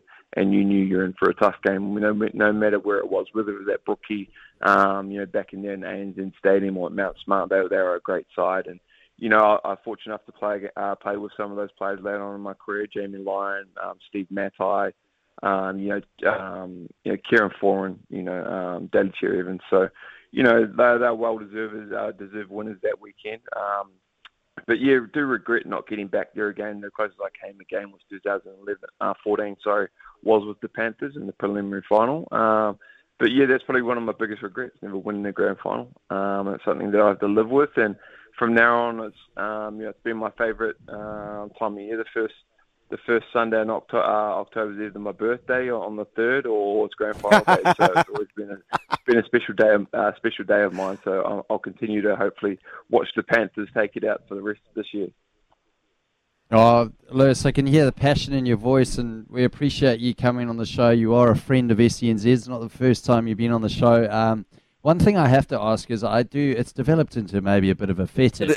yeah, yeah. Um, is yeah, it is a bit of an obsession. Is nicknames. I really hate useless nicknames, but yours. Brownie. Is, yeah, we had someone on the show the other day. It was called the Undertaker. Cuddles, and I, yeah. I love that sort of stuff. Yours is Sharky. Can you give us? Is this yeah. one of these nicknames you can't you, was, you can't explain? Yeah, can't explain. But then I was given one when I first moved to um, moved to um, Auckland. It was called Snatch I actually um, moved to Auckland and I was up at um, Royal Oak um, Pak'nSave and I saw a guy grab a lady's bag out of um, out of uh, her, her um, car and I actually gave chase. And I'd just come back from a broken foot, and I, I got the bag back actually. So yeah, the boys. oh, what was it? What paint the picture, mate. Was it was it a it was a great try for saving tackle, a purse saving tackle. Did you, jump over the shoulders from behind? What technique? Did you Oh, run around a different aisle, no, get in just- front, and just go with the traditional sinking at the knee tackle tackle style? Nah, just just just did just did, just did what any ordinary human would do, boys, and uh, got the purse back, and the lady thanked me, and um, yeah, next thing you knew, I was in the Herald. So it was a great way to start my uh, my my full time footy career in Auckland. oh, good. Well, you're But- you're an utter gentleman. Uh, not only for that, but uh, I, I think the proof's been in the pudding over your career, mate. And uh, long may your success um, in your post footy career continue. Thanks so much for joining us and uh, reminiscing. Um, and, and enjoy the remainder of the NRL season finals. Footy is special. Thanks a lot, Snatch. Thanks, thanks, boys. Appreciate you, Zay. Cheers. My pleasure. My pleasure. Snatch, Sharky, Lewis Brown, as you knew him, part of the Warriors side. that made the grand final in 2011, uh, ending a golden era 2011. Uh, the Warriors, uh, certainly, um, after that grand final. Uh, all part of our Saturday Session Legends segment uh, with Summerset. Think new friends, new laughs, and a new home. Think Summerset Retirement Villages, summerset.co.nz. Uh, would be remiss of me not to ask, um, and he'll tell me if we've got enough time for him to answer. Superfan Ben Francis about his beloved 2011. I think this is the nice footnote to this little and I wanted a bit of wanted a bit of time for, for Ben. Mega fan of the Warriors that he is. That 2011 side's a pretty special one, right? Yeah, I, I, will quickly go through it. I remember watching that game against the, well, actually, the whole 2011 season in general. I remember they lost their first three games and it said they went on a bit of a win streak, fell out of the eight, but snuck in. Their game against Brisbane was tough, and then you had the long weekend, Oh. the, the wait over the weekend to see whether they would make it. And I remember that Tigers game. I remember the Warriors down by 12 at break, and my dad going saying, I'm going to bed. And I was like, I'll wake you up when they win. And I love uh-huh. that. and when Inu scored, I, I was so nervous I couldn't watch it. I I turned up the TV and I ran into my room and I was listening to it. I could not watch it because I was that nervous. And when they when the try was awarded, I go running into his you know, jumping on the bed, going, "We're through to the one game from the grand final." And then I remember that game against the Storm so vividly, and Shaun Johnson cutting across the field and. Benji esque with setting up Lewis Brown. And then I remember going to the airport on the Sunday when they returned home. And there was you know, about 500 odd fans there and getting some photos, a few signatures with the team. And it was so cool. And then just the whole excitement of just seeing them in the grand final. Of course, a disappointing result, but. Uh, that that was probably one of my favourite years as a Warriors fan. The other one being 08 with the Michael Witt try, and I've been fortunate enough to talk to him about that. Although those kind of two there are like without question my favourite uh, Warriors moments. See, Love the passion. You can see why he switches off the NRL when they're not involved in the playoffs. Oh, he's uh, he's so passionate, like all of our legends guests, though. Just the passion. But I mean, the thing that struck me um, the most, and it was uh, very similar to Jason Rutledge, was him talking about how I was in the era where there was no social media, there was no PlayStations. We used to stick together as a team. We used to have coffees as a team. It was a close knit unit. And you think of the best teams, like they're the teams that eat together. They're the teams that spend time together outside of the game. Yeah, not like this team. We never spend time together. Rightly so. All right, brilliant work. Thanks so much, Lewis Brown and Ben. Uh, appreciate that. It is 16 away from 12 o'clock. We will take a short break. Stay with us. This is the Saturday session. SENZ is home of the Chappell-Hadlee series. Game number two um, was a couple of days ago. Game number three wraps it up tomorrow at four o'clock. And this game will have a lot of meaning for one man in particular. Here is some breaking news. Aaron Finch, Australia's 24th men's one day international captain, will retire from one day international cricket after the third match against New Zealand tomorrow. Finch's decision comes after a lean run of scores in the 50 over format this season, with his last seven innings netting him just 26 runs. The opening batsman, who turns 36 in November, will remain captain of the national T20 side that is preparing to defend uh, the world title on home soil next month. Finch will play his 146th and final one day international on uh, or in Cairns tomorrow at Cazaly's Stadium against New Zealand, capping off an outstanding career that's seen him captain his country 54 times in the format. His 17 centuries for Australia put him behind only greats Ricky Ponting, David Warner, and Mark Waugh for most hundreds for Australia. So, uh, Aaron Finch announcing his retirement. The last game of his uh, one day career will be live right here on SENZ from 4 o'clock tomorrow afternoon. Back after this. Uh, we're coming up towards uh, the top of the hour. Uh, just a couple more minutes. Um, in the final hour of the show, we're going to go to Australia. Uh, Darren Berry is going to join us, part of our commentary team here on SENZ for the Chappell-Hadlee, get the Australian take on the series, but also get uh, probably his take on the news. Aaron Finch has uh, resigned, uh, announced his retirement, rather. Yeah, they were pretty. They were pretty been gunning for him. It's, it's, it has been the big talking point in Australia is the form of Aaron Finch. Yeah, well, as captain, I mean, you always want your captain to lead from the front. They're winning. Yeah, they are winning, but you want your captain to be the one that's leading by actions, that's doing well. And they were pretty vocal about Aaron Finch's position early on in the, the ODI. I was like, oh, wow, okay, we're getting controversial here early, which is what we like on the Saturday session as well. And um, yeah, looking at his form, it's tough. I mean, they asked me on the drive show on SEN yesterday in Australia, and they said, "Oh, what do you think of Aaron Finch? Um, you know, should he go?" And I said, "Well, it's up to the selectors now. They need to make draw a line in the sand and make a decision because there's a reason why you pick someone, but how long do you give them? How long?" You know, a leash do you give them or rope do you give them until you drop them, especially as captain? Because what that does is is it tells all the other players in the team this is the standard. This is where we draw a line. You'll get given X amount of opportunities, and after that, if you don't prove yourself, you're gone. So he's read the tea leaves here. Yeah, I think I think he senses he's being about to be dropped. I th- I think so. And generally, in these instances, there's dialogue between management and captain. Either either he's been pushed or he's made He's the been- decision, or he's yeah. been told. Yeah, Likely, you're going to be dropped at the end of the series. yeah. But no, I mean, you every player like him deserves the opportunity to go out on his terms. I think. Well, the Oscars mu- music's uh, been turned up. They want us to shut up. Darren Berry, uh, get the Australian verdict on the Chappell-Hadlee and this news. It's breaking news Aaron Finch announcing his retirement. Uh, full coverage of game number three from 4 o'clock tomorrow on SENZ. Elliot, sit down. Sit down, man. I'm excited. I just saw Israel Dagg for the first time in his studio. His wife must have kicked him out of the house. Right. what's he doing in the studio? You dance like Dave Chappelle's white dude. Tell you what, I That's, don't. what, that's who you dance like. I get some That's who you real dance. Oh, yeah, yeah, yeah. steam on the dance floor.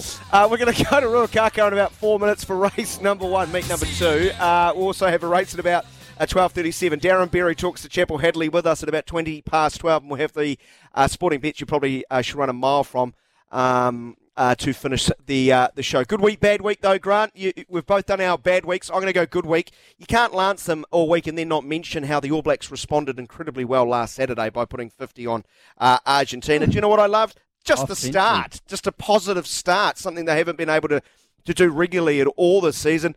Um, hard running, um, support players, players in motion, lots of good things on attack. Um, I, I, I, I'd been pretty rude to New Zealand rugby teams overall, um, you know, Super Rugby too, that you're all much of a muchness. You're all trying to do the same things. Where's your um, where, where's your point of difference? Um, they did the simple things. They brought in some uh, ingenuity there too, uh, whether it's support players, players in motion, as I say, and also just individuals having big games. Rieko Ioane, God, how good was he?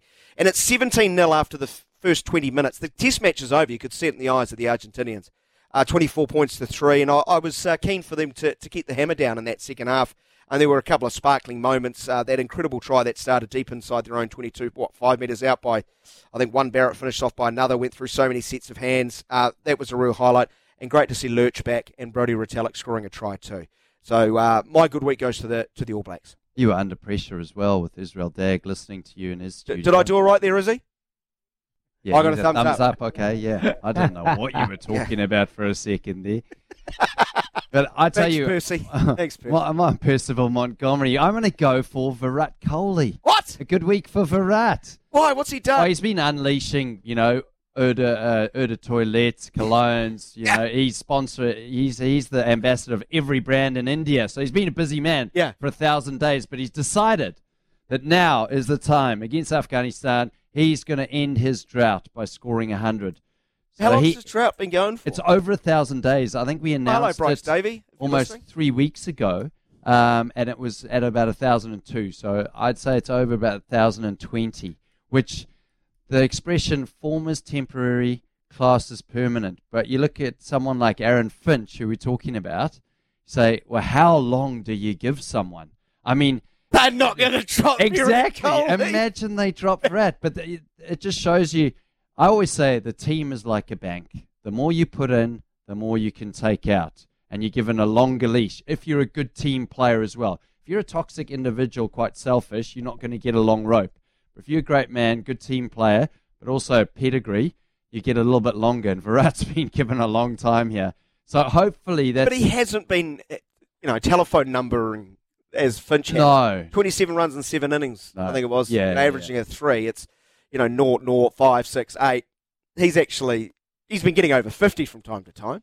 Yeah, no, no, he has been. But I mean, uh, for a, a player of his class to go that long without a hundred, um, it's been a long time coming. So now I reckon he's got the monkey off the back. Oh, no, you think it. Who's, who's up next? Watch out, because there there was a player I, I played with in Surrey, Mark Ramprakash, and he was edging towards his hundredth hundred, county hundred, and the paparazzi were following him, and the pressure just mounted and mounted and mounted, and he was getting so aggressive because everyone was waiting for this hundredth hundredth. Once he, He got it, he then the play. floodgates opened and He he, started play, scoring more. he?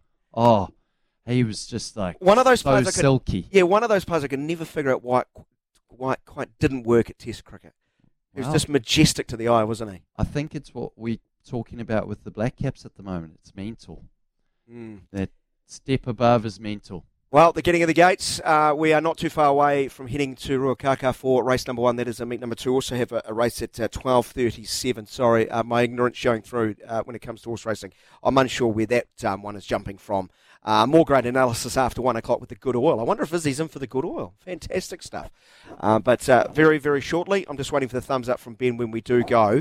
Um, get your nominations through for Good Week Bag Week, of course. Double eight, double uh, three. Um, and sporting streaks. I want to know um, it's, what's your for our weekend warriors. What's your longest um, barren spell? Your ha, have you gone like years without scoring a try? For example, anyway, let's head to Ruakaka. Oh, what an extraordinary start of the day. One, two, three, four, five wide as they got to the line. It does look like uh, four yellow jerseys just put them at the post. But uh, photo for first, second, and third. Um, I think the other names involved there Wonderland, Kid Rock, and Courts Queen um, in the mix there. But uh, all unofficial at this stage. Photo for first, second, and third. Uh, we'll bring those uh, details to you once they're in hand. Uh, we'll head to another race at about 23 minutes away from 1 o'clock. And then from 1 o'clock, uh, racing fans, uh, do not fret. The good oil will take you through the afternoon. Uh, Grant had scurried off before that race, so we couldn't get our, um, you know, bragging bet on. We're not. So I, we- I will um, take the win. when are we going to call I'll a race? Never. We're never calling a race. We struggle to call cricket, I'll which do we've it played in our a, whole life. I'll do it in a Hugh Bladen accent. Hugh Bladen calling horse racing? That would be special. I'm more interested in people, um, you know, breaking your own sporting streaks. I want to know the longest sporting streaks out there uh, from our from our weekend warriors. So Virat Kohli has broken his streak of you know an international 100 lasting more than a thousand days. I want to know the longest time between drinks for, for I don't know a club footy player who's taken eight years to score a goal, um, or you know someone who took 19 years to actually you know score a half century or something. Surely there's got to be some great um, drought breaking stories out there in our weekend warrior community. Uh, the lines um, are available. You can text us double eight double three. Pick up the phone if there's an amazing story to be told on 0800 150 811. There, there, there will be a rugby player out there, surely, that has played a professional career without scoring a No, try. oh, absolutely, I'm sure there is. Owen Franks went incredibly long time without scoring, but I, I'm more interested in our weekend warriors because I, Yeah. I reckon we'd be going. We could almost go decades here. Yeah. Well, I wonder if someone you know scored a try early in their career, at age 19, and had to wait till they were 31 to score another one. If you've got a story to tell, not only your own, but actually, if you if you're willing to rat out a mate, which people are far more comfortable at doing, uh, dob your mate in, uh, who's got a uh, a wonderful story to tell uh, as far as breaking a drought. Do let us know on double eight double three or on 0800 Is that any drought or just sporting droughts? What are you talking about? Oh, just anything, life in I, general? I don't drought? understand. I don't. I, I, I don't understand. Where are you? Well, I mean, you know, there there can be plenty of. Well, we are a sports station, so- Yes. So sporting droughts Yeah. for weekend warriors. Yeah. Yeah. Just want to qualify that. Okay. You- You're not talking about nocturnal activities or something of the sort. No. No, not quite. Well, not yet, anyway. Yeah. Just waiting for you to continue to dig your hole, mate. I'm just waiting for you to, continue to dig your hole. Uh, we will take a short break. Um, it is uh, 10 minutes after 12 o'clock. Uh, get your uh, get your thoughts through on uh, 8833 or 0800 150 811. Uh, Darren Chuck Berry is going to join us in about eight or nine minutes' time, too, to get the Australian verdict of the Chappell-Hadlee series. Respected white ball cricket coach, long time first class cricketer, a fine wicket keeper in his own day, and a very, very good reader of the game. Uh, he will uh, join us at about 20 past 12. Stay with us. This is SENZ. Quarter past 12, SENZ. What do you call that dance move? You haven't seen me on the dance floor. It's almost as good as my singing on this show. I'd be good on the dance floor. Some listeners just accused me of being on P. Uh, hope you're doing well. He's probably already switched off his radio. Uh, we're asking other people your favourite drought breakers in club sport. How's this from Dale? I went like 30 years before bowling a 310 pull bowling, and I wasn't a bad bowler. Some bowlers never get to that magical 300. Well done, Dale. 30 year wait for that. Bowling Dale. well, yeah. And uh, you'll like this one, uh, Grant. I played rugby with a mate. He couldn't score a try in senior rugby for seven years. Then I refereed him a year after and gave a penalty try instead of letting him get the try. oh, that's great, mate. At the end of the year, he finally got one after nearly 100 games. so he was obviously ready to get a try. He thought this is the moment, and he's gone penalty try. Brilliant. Who needs enemies, eh? Remember to remember to tell us who you are and where you're from. It's always Yeah, we- nice to know who yeah, our we- listeners are. We, we can't reply to you via a text machine. All we can do is uh, read them out, and I absolutely uh, love that one. you can just visualize it. Big smile on his face as he's charging to the line to score his first try in seven years. The whistle goes. He's looked back, and it's his mate running next to him going, penalty try. that uh, the try blocker. The try blocker. Uh, yeah, so keep your nominations or suggestions or stories of uh, you know your great weekend warrior stories of ending some uh, droughts. Virat Kohli's gone over a thousand days without scoring an international hundred. A lot of a lot of cricket fans outside of India have dined out on that. That is now over. We want to know your drought breaking stories. Uh, I did see Virat uh, speaking at a press conference, and they were asking him about it. Um, this was prior to him scoring 100, and he said that he had got a, a text message from MS Dhoni, and he he's he was talking about how there's a lot of people that have messaged him during this time, and some that haven't. Um, and he was basically saying, "I know who you are," kind of thing. And I think he was he was um, indicating that it was some journalists as well obviously because he's had bad press in India, which, you know, to give Virat Kohli bad press is probably like giving, um, I guess, Richie McCaw back in the day bad It- press. Has he given the journalists a lot of praise for all the good press that he's got? The constant coverage that he No, gives? It does cut both ways. Yeah, it does. But I think as an athlete, it's nice to prove the media wrong, coming from an athlete's perspective. Because there is some things that are a little bit unfair, I feel. Was, is there a day in your career you remember more than most on that front? That you felt written off and You that you came out? shame? No, no, I'm not. I don't care about Often.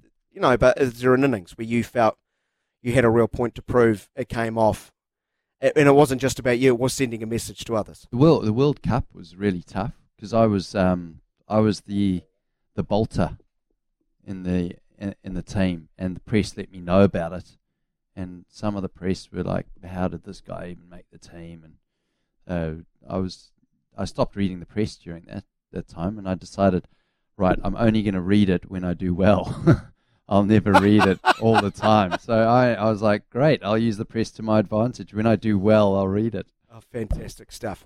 Uh, Grant and I will be involved in our commentary right here on SENZ tomorrow afternoon. First ball at about 20 past four. Our coverage will start uh, from four o'clock. Uh, during game number two, uh, we worked alongside our, our first guest, or our next guest, for the very first time. We absolutely loved it. I'm not sure if Chuck enjoyed it. We'll soon find out. Darren Berry joins us, uh, who is part of the uh, commentary team at SEN, highly respected uh, cricket coach and had a very, very successful playing career himself. Darren, thanks so much for dropping by. Good to good to hear you, your dulcet tones. Good day, Chuck. Good morning, gentlemen, and thanks for having me part of your show. Uh, looking forward to tomorrow to rejoining uh, you guys, and let's hope from a, uh, New Zealand perspective that you guys can uh, regather and we can have a really good contest. Uh, I know you're doing the interview, but I've been looking forward to this to see what the reaction's been like uh, across there into the performance that we called the other evening, or lack of performance.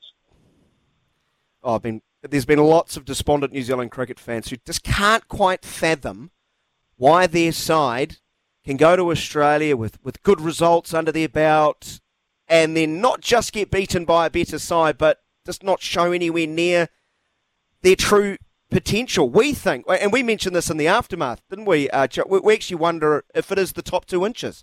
Mm. From your vantage point, having, having looked at them, and I know you know the New Zealand players very, very well, um, are fans who think that onto something? Yeah, uh, sadly, sadly, I do believe that, and we spoke about it the other night. And you look at that lineup that you've got. There, there is some experienced, strong characters in. And I'm looking through the lineup now with with Guptill and Williamson, uh, and then from a bowling perspective, Southey and Boult. They've been around a long time. There, there's four really highly experienced players, and I'm still considering, you know, Latham and Mitchell, and whilst they haven't played hundreds of games, this is a good New Zealand side, and Grant's probably better placed to comment than me because he's been in there and been part of it. But until you climb your Everest, until you face your fears, that the question mark remains. And I would just, I would love, and this is my Australian hat on, I would love New Zealand to draw a line in the sand, almost, almost Brendon McCullum style, and say, you know what, we've had enough of this. We're not being bullied anymore by the Australians. But we can talk about it, gents. Until they actually do it, you don't get that belief. Yeah, Darren, I mean, I think yeah, you did right. And I think what showed the, the mentality of the Black Caps batters, at least, because I think the bowlers have had two good games besides not yep. finishing the innings off. But they they weren't proactive at the crease. They weren't, and uh, you know when a batter's in that aggressive mindset is that they're looking for runs. They're coming down the wicket. The first time I saw someone come down the wicket. I think it was Devon Conway to Sean Abbott, and we said, oh, he's going to target him here. Came down the wicket, tried to hit one through extra cover. Brilliant fielding from the Aussies again, dot ball. The very next ball got out. But that was the only yeah. time you really think someone was trying to be aggressive. Daryl Mitchell played one reverse sweep he got away with, and then the next one didn't get away with. Um, but there wasn't that proactive nature of the batters that were looking with intent to get on top of the bowlers because this was a pitch that you couldn't allow bowlers to bowl to you. You needed to get them off that length that was difficult to score on. Hundred percent correct, and agree again with you, Grant. And it's it's one of those between a rock and a hard place because I was very critical of the mode of dismissal of Martin Guptill at the top with a really wide mm. slash. But I, I think, you know, in hindsight, that Guptill was trying to throw the pressure back on Australia. Unfortunately, you know, his mode of dismissal looked ugly, and then you come in for criticism. Mm. It's a fine line, but maybe the collective group need to say, okay, you know, we can't just stand here and accept dot after dot. I mean, Sean Abbott did a magnificent job, and I'm not going to be critical of Kane Williamson because I have so much admiration, but he dug in. He had that intent to dig in. We said on the evening that he dug so deep that the hole was monumental and, and couldn't get out of. And I like what you said about using your crease, uh, going across to off stump so you can turn the ball mm. into the leg side, rotate strike, things like that. I hope were discussed in the New Zealand dressing room about mode of operation for this game tomorrow afternoon.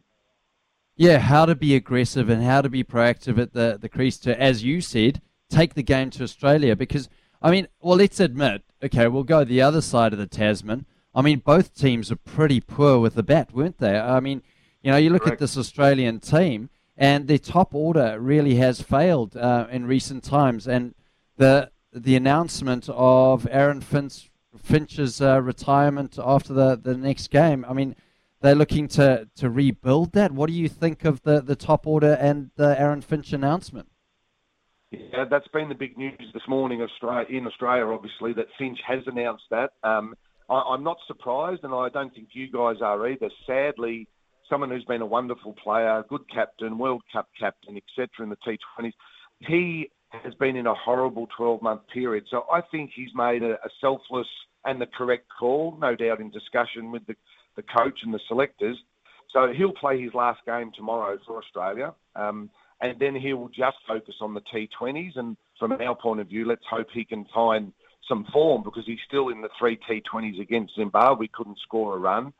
I, I just hope this almost releases the tension. He can say, right, I leave one day cricket aside. That's a whole other chat we can maybe have tomorrow afternoon as to who now takes the reins for Australia. But Finch can now just focus his attention purely on the T20s um, for Australia moving forward. But the top order, New Zealand, let's not forget, I'll try and give your New Zealand listeners some hope. You had a very powerful Australian batting lineup, uh, five for 45 in the first game and Mm. eight for 117 in the second. So you've Decimated. got to say the bowlers have done their job. Yeah, absolutely decimated a top line Australian batting order. We had you on the ropes, didn't we? Finch, Warner, Smith, Labuschagne, Stoinis. We're not talking about mugs. We're talking about pretty good international players. Um, so they have been. You, you sort of look at the results, and as a, as a Kiwi, you're thinking, oh, we've been horrible. Well, you, you actually haven't been horrible. You've been in the contest, but the crucial moments with the batting. First game, players got starts 46, 45, 40, but no one actually grabbed it and said, okay, I'll win the game uh, and get you to 250 type of area. And then the second one, well, sadly, uh, I said the other night, I don't shy away, it was quite almost humiliating to be bowled out for 82, to be honest. Totally. Oh, it was humiliating, uh, Darren. There's absolutely no two ways about it. Um, and, and a lot of New Zealand fans were angry as a result of it. And I, I can understand that uh, passion and anger. I'd like to know, with your coaching hat on, what role a coach can do to help a side that might have a little bit of a mental block. And can you actually, you know, change something within a couple of days? Or is this more of a longer term issue they're going to have to deal with? Yeah, that's a that's a really good question, and obviously, the first and foremost, as a coach, you need to have trust, respect, and a real ability and understanding of your group. Now, I don't know the New Zealand setup, but I'd assume that's the case. But I also say, and I, mean, I know Grant would agree with this, the senior players play just as a significant a role as the coach in this method because it's hmm. those guys that are out of the middle. The coach can give instructions and ideas. And yes, I would be saying to the New Zealand batting group, all right, dust that off. It was terrible, but don't look through the rear vision mirror. What are you going to do, you, Conway, you, Latham, you, Mitchell?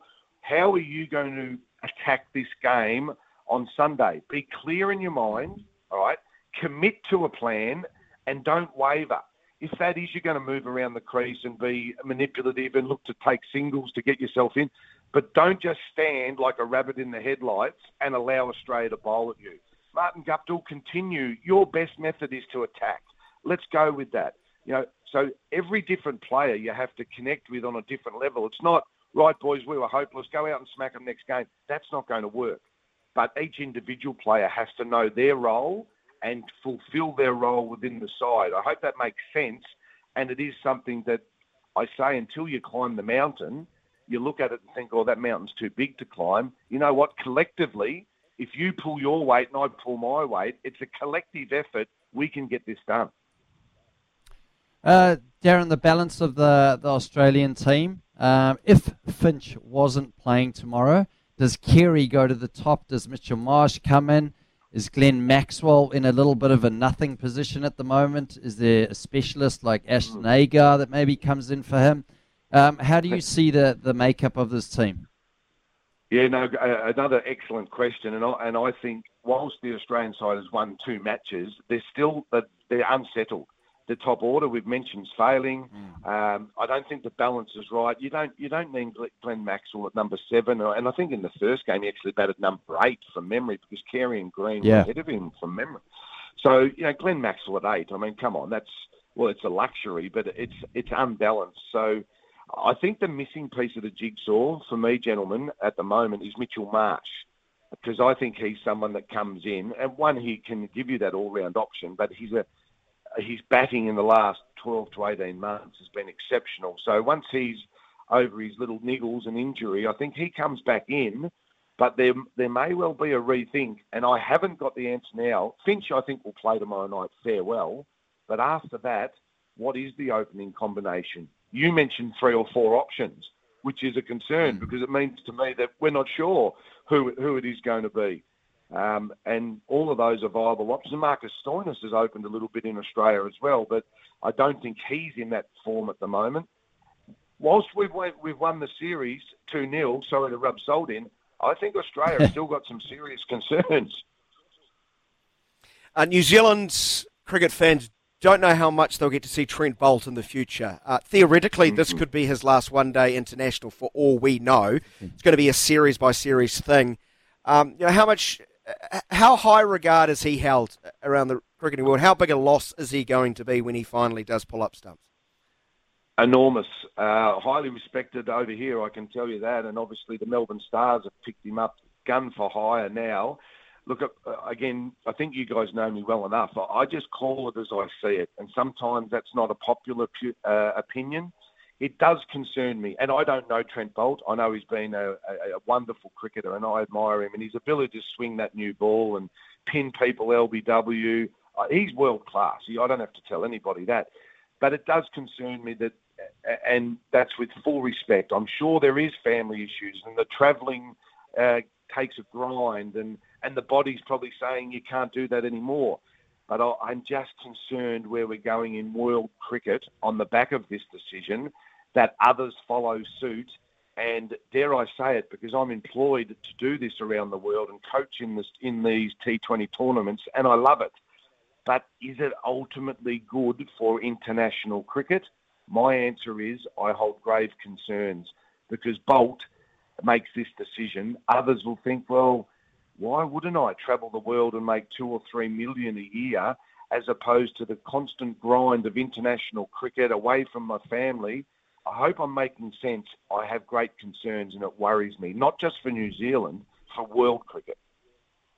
Chuck, you make a lot of sense. It's great to hear your voice again, my friend. We look forward to working with you uh, tomorrow, my, my man. Have a good night's sleep because we're going to come in hot, despite the uh, Black Caps being down 2 0. We're coming for you, Chuck. We're coming for you. Heads up, and I look forward to tomorrow night's contest, gentlemen. Thanks for having me part of the show. Our pleasure. Uh, Darren uh, Berry joining us uh, right now and will be part of our commentary team tomorrow. I think we'll take a very short break and then be back with uh, a race. Is that the case? Ben Francis doing what I'm told, 28 away from one. So number two hit the road, Jack, paying a dollar eighty and a dollar fifty. Uh, just pipping uh, the fast finishing River Run. Uh, so Grant Elliott gets a bragging rights there, don't you, Grant? Yeah. Yeah. I do. I mean, We had, we had a good chance. It was only six starters. I picked my numbers. it's so basically the Grant Elliott easy bet, which Exactly. Clado loves. Clado That- that- loves an easy bet. That's why we will never, ever, ever be invited onto the good oil. Do you think Clado? Have you spoken to him about us calling a race? I, I reckon it will be a short conversation. Hello, Clado. Good morning, gentlemen. Clado. Or good afternoon, it is. It is afternoon. That would have been a good Glad race to us. call. Not too many runners. Nice slow pace. Could have just eased into it, warmed up. Yeah, not too many difficult names to call either. I'm going to get here earlier next week. I'm going to make you guys call a race. That's what we're going to do. Well, Elliot Yeah. keeps talking about it non-stop. It's almost like he actually Yeah. he wants to do it. You should have do want grabbed that one it. because next week there'll be 15 horses in the field and you're going to have to call Uh. it. They're going to go like the clappers. Well, McHardy was calling it next to me, which I he was calling it by numbers. He said you should just call it by numbers. Five, four, three, seven, No, five. no, we're not going. No, Five, four, no, three, that's that. eight, nah, three. that- that's when we was walk like, away. oh. That's when we walk away. But Yeah. like the Black Caps did the other night. No, Clayton, my Oh. real advice to him is don't do it. Don't do it. You will not. You don't know how tough it is. You have no idea how tough it is. It's like being an auctioneer, isn't it? Auctioneer. Yeah, auctioneer. Yeah. No, no, I reckon still do it next week. I'll make sure you do it next week. Book it in. Oh, please don't. Lock it in, Okay. Eddie. Lock it in, Eddie. Grant Elliott to call a race. And No, Grant Elliott and Daniel No, McHardy. I I'm the co-host. I never signed up for this. I'm sorry. Well, you can go never the week after. You can go the week after, Yeah. Daniel. no way, no, no, no. Absolute no chance, mate. Uh, anything else, um, I'll call. Um, Grant Elliott's going to do it in a Hugh Bladen accent too, just to drive our listeners absolutely insane. Now, now Clado, uh, Israel Dagg had a big win, didn't he, over the week? Uh, Pong, Pongo. Pongo? Yeah, his horse. Pong, uh, his his horse. Uh, Pungu, Pongo. I, I can't. Oh, say. I didn't- I didn't get the text to get on. P-U-N-G-U. Oh, okay. Yeah, well, I heard that he was a co-owner or share in a horse uh, that he did well on. So Oh, no, good on you. It's hard work going into owning a winner, as you guys uh, will find out when we sign you up to a horse. But a lot of time and effort and money and patience goes into it. And so when you finally do get in the winner's circle, it's about akin to like your first child. It's a feeling you can't Right. explain. The first So being, of a, an, being an owner, it takes time, patience, and money. Well, I've got none of those. Ah. So, uh, Where, where there's a will, have there's a way. I've got none of those Oh, either. exactly, exactly. Might go busking to raise some funds this afternoon downtown Wellington. Uh, Clado, what's coming up on your fine broadcast after one when you take over the reins? Pun utterly intended. Look, we've got our Group 1 crew in today. We've got myself, Louis Herman Watt, and Steve McKee, who won the Tarzino Trophy three times as a trainer. Now, we kick off our first Group 1 for the season today, and I tell you what, all during the week I've been fizzing about today. Uh, Tarzino Trophy, race 9 gets underway 28 past 4 this afternoon. It looks like a match race. Imperatriz at $1.50 to win to beat La Crique at $4. She's an absolute beast, but Boy, I heard John Barry this morning. That track is as heavy as he's ever seen it at Hastings, and that's going to bring horses like Demonetisation and Helena Baby right into this. So it's not a two horse war as it might look on paper. Races are run on the track, not in the race book. Excellent stuff. All right, Clado, have a great show. It's a big day. I can hear the energy in his voice. It'll be Hear the like energy. you And- next week. loving it. Yeah, and I, yeah, I, want, I want more bragging photos if you have a good day out like last week, mate. That was fantastic. Keep them coming. Keep them coming. Clado on the team will be joining you in exactly 16 minutes' time. It is 16 minutes away. Coming up on the other side, the sporting bets you probably should run a mile from. We're scrambling to actually find something, uh, considering so many sports have been postponed, especially in the United Kingdom.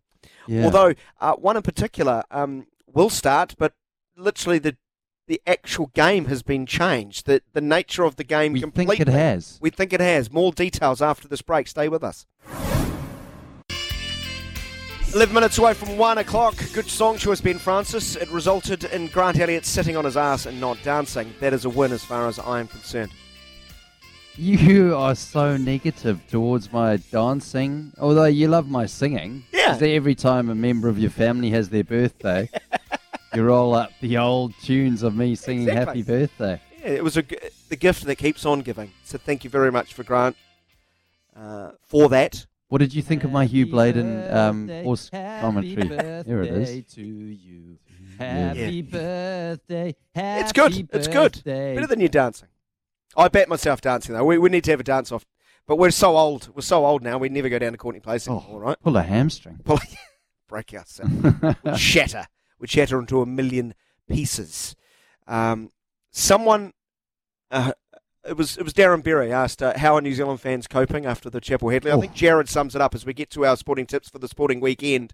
Um, hi, Team Wellington. For God's sake, what an inept performance by the Black Caps! Exclamation point. I was so looking forward to the decider. Clearly not now. Pukekohe will be a must-watch. Uh, go SVG. Awesome racing at the legendary track for the last time. Uh, and that, yeah, Scott Van Gisbergen, I think, is paying a dollar fifty for the sprint race. Um, that is all part of a really, really enjoyable sporting weekend uh, here in uh, New Zealand and Australia. Uh, there's uh, far less sport being played in the United Kingdom for the reasons we outlined at the beginning of the day. Uh, a lot of uh, sports are taking this time to, to show their respect for the passing of Her Majesty Queen Elizabeth II, including a, a cricket test grant that was postponed, rescheduled, and augmented completely. Please explain. Well, it, I'm glad you've asked me to explain because I don't really know too much about it. But I do think, we think, that it has been um, postponed uh, by two days. So that means it will be a three day test, from what we understand, between South Africa and England. Because when we looked at the odds, South Africa were paying $16 to win it. 16 bucks. $16 in England, $3.40 from memory. Um, but a three day test, you, you asked me earlier in the break, you said, how would you approach that?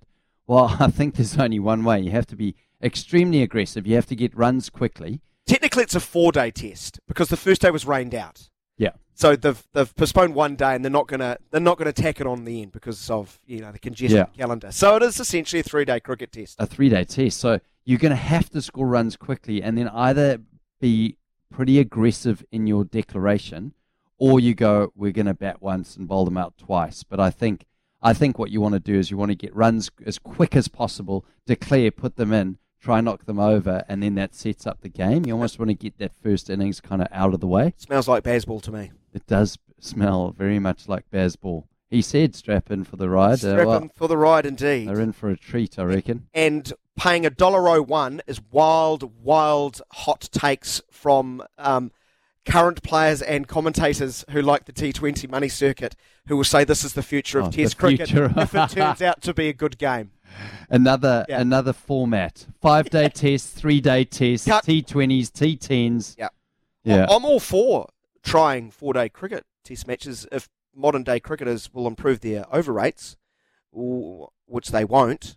So I will never budge. If you can bowl more overs in four days, I'm willing to give it a go. Would I, I just yeah. like the element of time overs as it currently is constituted. Anyway, we're getting off track. Uh, So are you telling me you're, you're putting a slide No, I'm not. euro, sorry, pound on the South Africans? Mornay Morne Morkel would like that if I did, because he doesn't believe me that I don't support South Africa anymore and the Bokke. Uh, the, So lie we're- the lie detector test is where currently coming through customs, Ben? Yeah. What's that, guys? Is the lie detector test currently through, coming through customs? Uh, no, if you listen to the Best of podcast, which I put together every month, uh, the bosses came back to me and said that we can't afford one because Grant Elliott earns too much money here. oh my goodness. Let's get on to these bets. Best What's I- lies? best I share lots that. of lies. Oh, sorry, that actually, I wasn't Uh, meant to say anything. Brilliant stuff. Uh, check, check out our social medias for the best of the sesh uh, every month, put together by producer extraordinaire Mr. Ben Francis. I will get to my tip. I'm just uh, going to the Farah Palmer Cup today. So much pressure on Canterbury after having renamed the ground after two players are in the final. Um, it, it sort of sets them up for failure, but I'm not Oh. tipping that. I'm not tipping that. I actually think uh, Canterbury will uh, get up and win their, uh, what would it be, a fifth title in six years. So I've got, um, just head to head, I've got uh, Canterbury pipping Auckland in the Farah Palmer Cup final, which kicks off at uh, five past three this afternoon. It's not going to be easy. Um, Auckland back in a final for the first time in a number of years. They haven't won a title uh, for seven, but uh, I- I've got to. I can only see Canterbury getting the chocolates. Oh well, I like where you're going with that. I'm going Heartland Championship. You know how much I love the Heartland Championship. I got into it last year, so I'm going for a six-leg multi. So get your get your pens ready, pens and papers ready. Here we go. So we're going for, and it would be great if Ben Francis went the opposite of me and won it. He's still be- caning it week in week out. Yeah. Horowhenua Kapiti versus King Country. So Horrorfanur to win that. Hurry up, we've got a minute. North Otago to beat Mid Canterbury, East Coast to beat um, Poverty, Poverty Bay, Thames Valley to beat the Bush, West Coast to beat Buller, and South Canterbury to beat Wanganui. Wanganui are favourites for that. Six leg multi gives you about eight dollars twenty three. So the one you're most worried about is the Wanganui game, isn't it? That's the one I'm worried about. That's dollar ninety for South Canterbury to beat Wanganui. All right, Ben Francis. Um, which which punt of ours are you going to flip on its head and make some money on? I'm not doing that this week. I, I'm got. I'm going to rub. so- I'm going to kind of put my knife into the black caps a bit more, and I'm going to say Aaron Finch to be the top run scorer in his final ODI, paying seven dollars. Wow. Oh, bless. Wow, I like that bit. I I, could- like it. No, I, I could stomach that. I, I, for some reason, I've always liked Aaron Finch. Yeah. Michael Clarke doing that before a World Cup final. That would have made my blood boil if he went on and top scored. Yeah, imagine that. Imagine, imagine someone doing that. Imagine someone retiring before a World Cup final, making it all about Who would do that? No one would ever do that. Ta-da, everyone. See ya. See ya, everyone.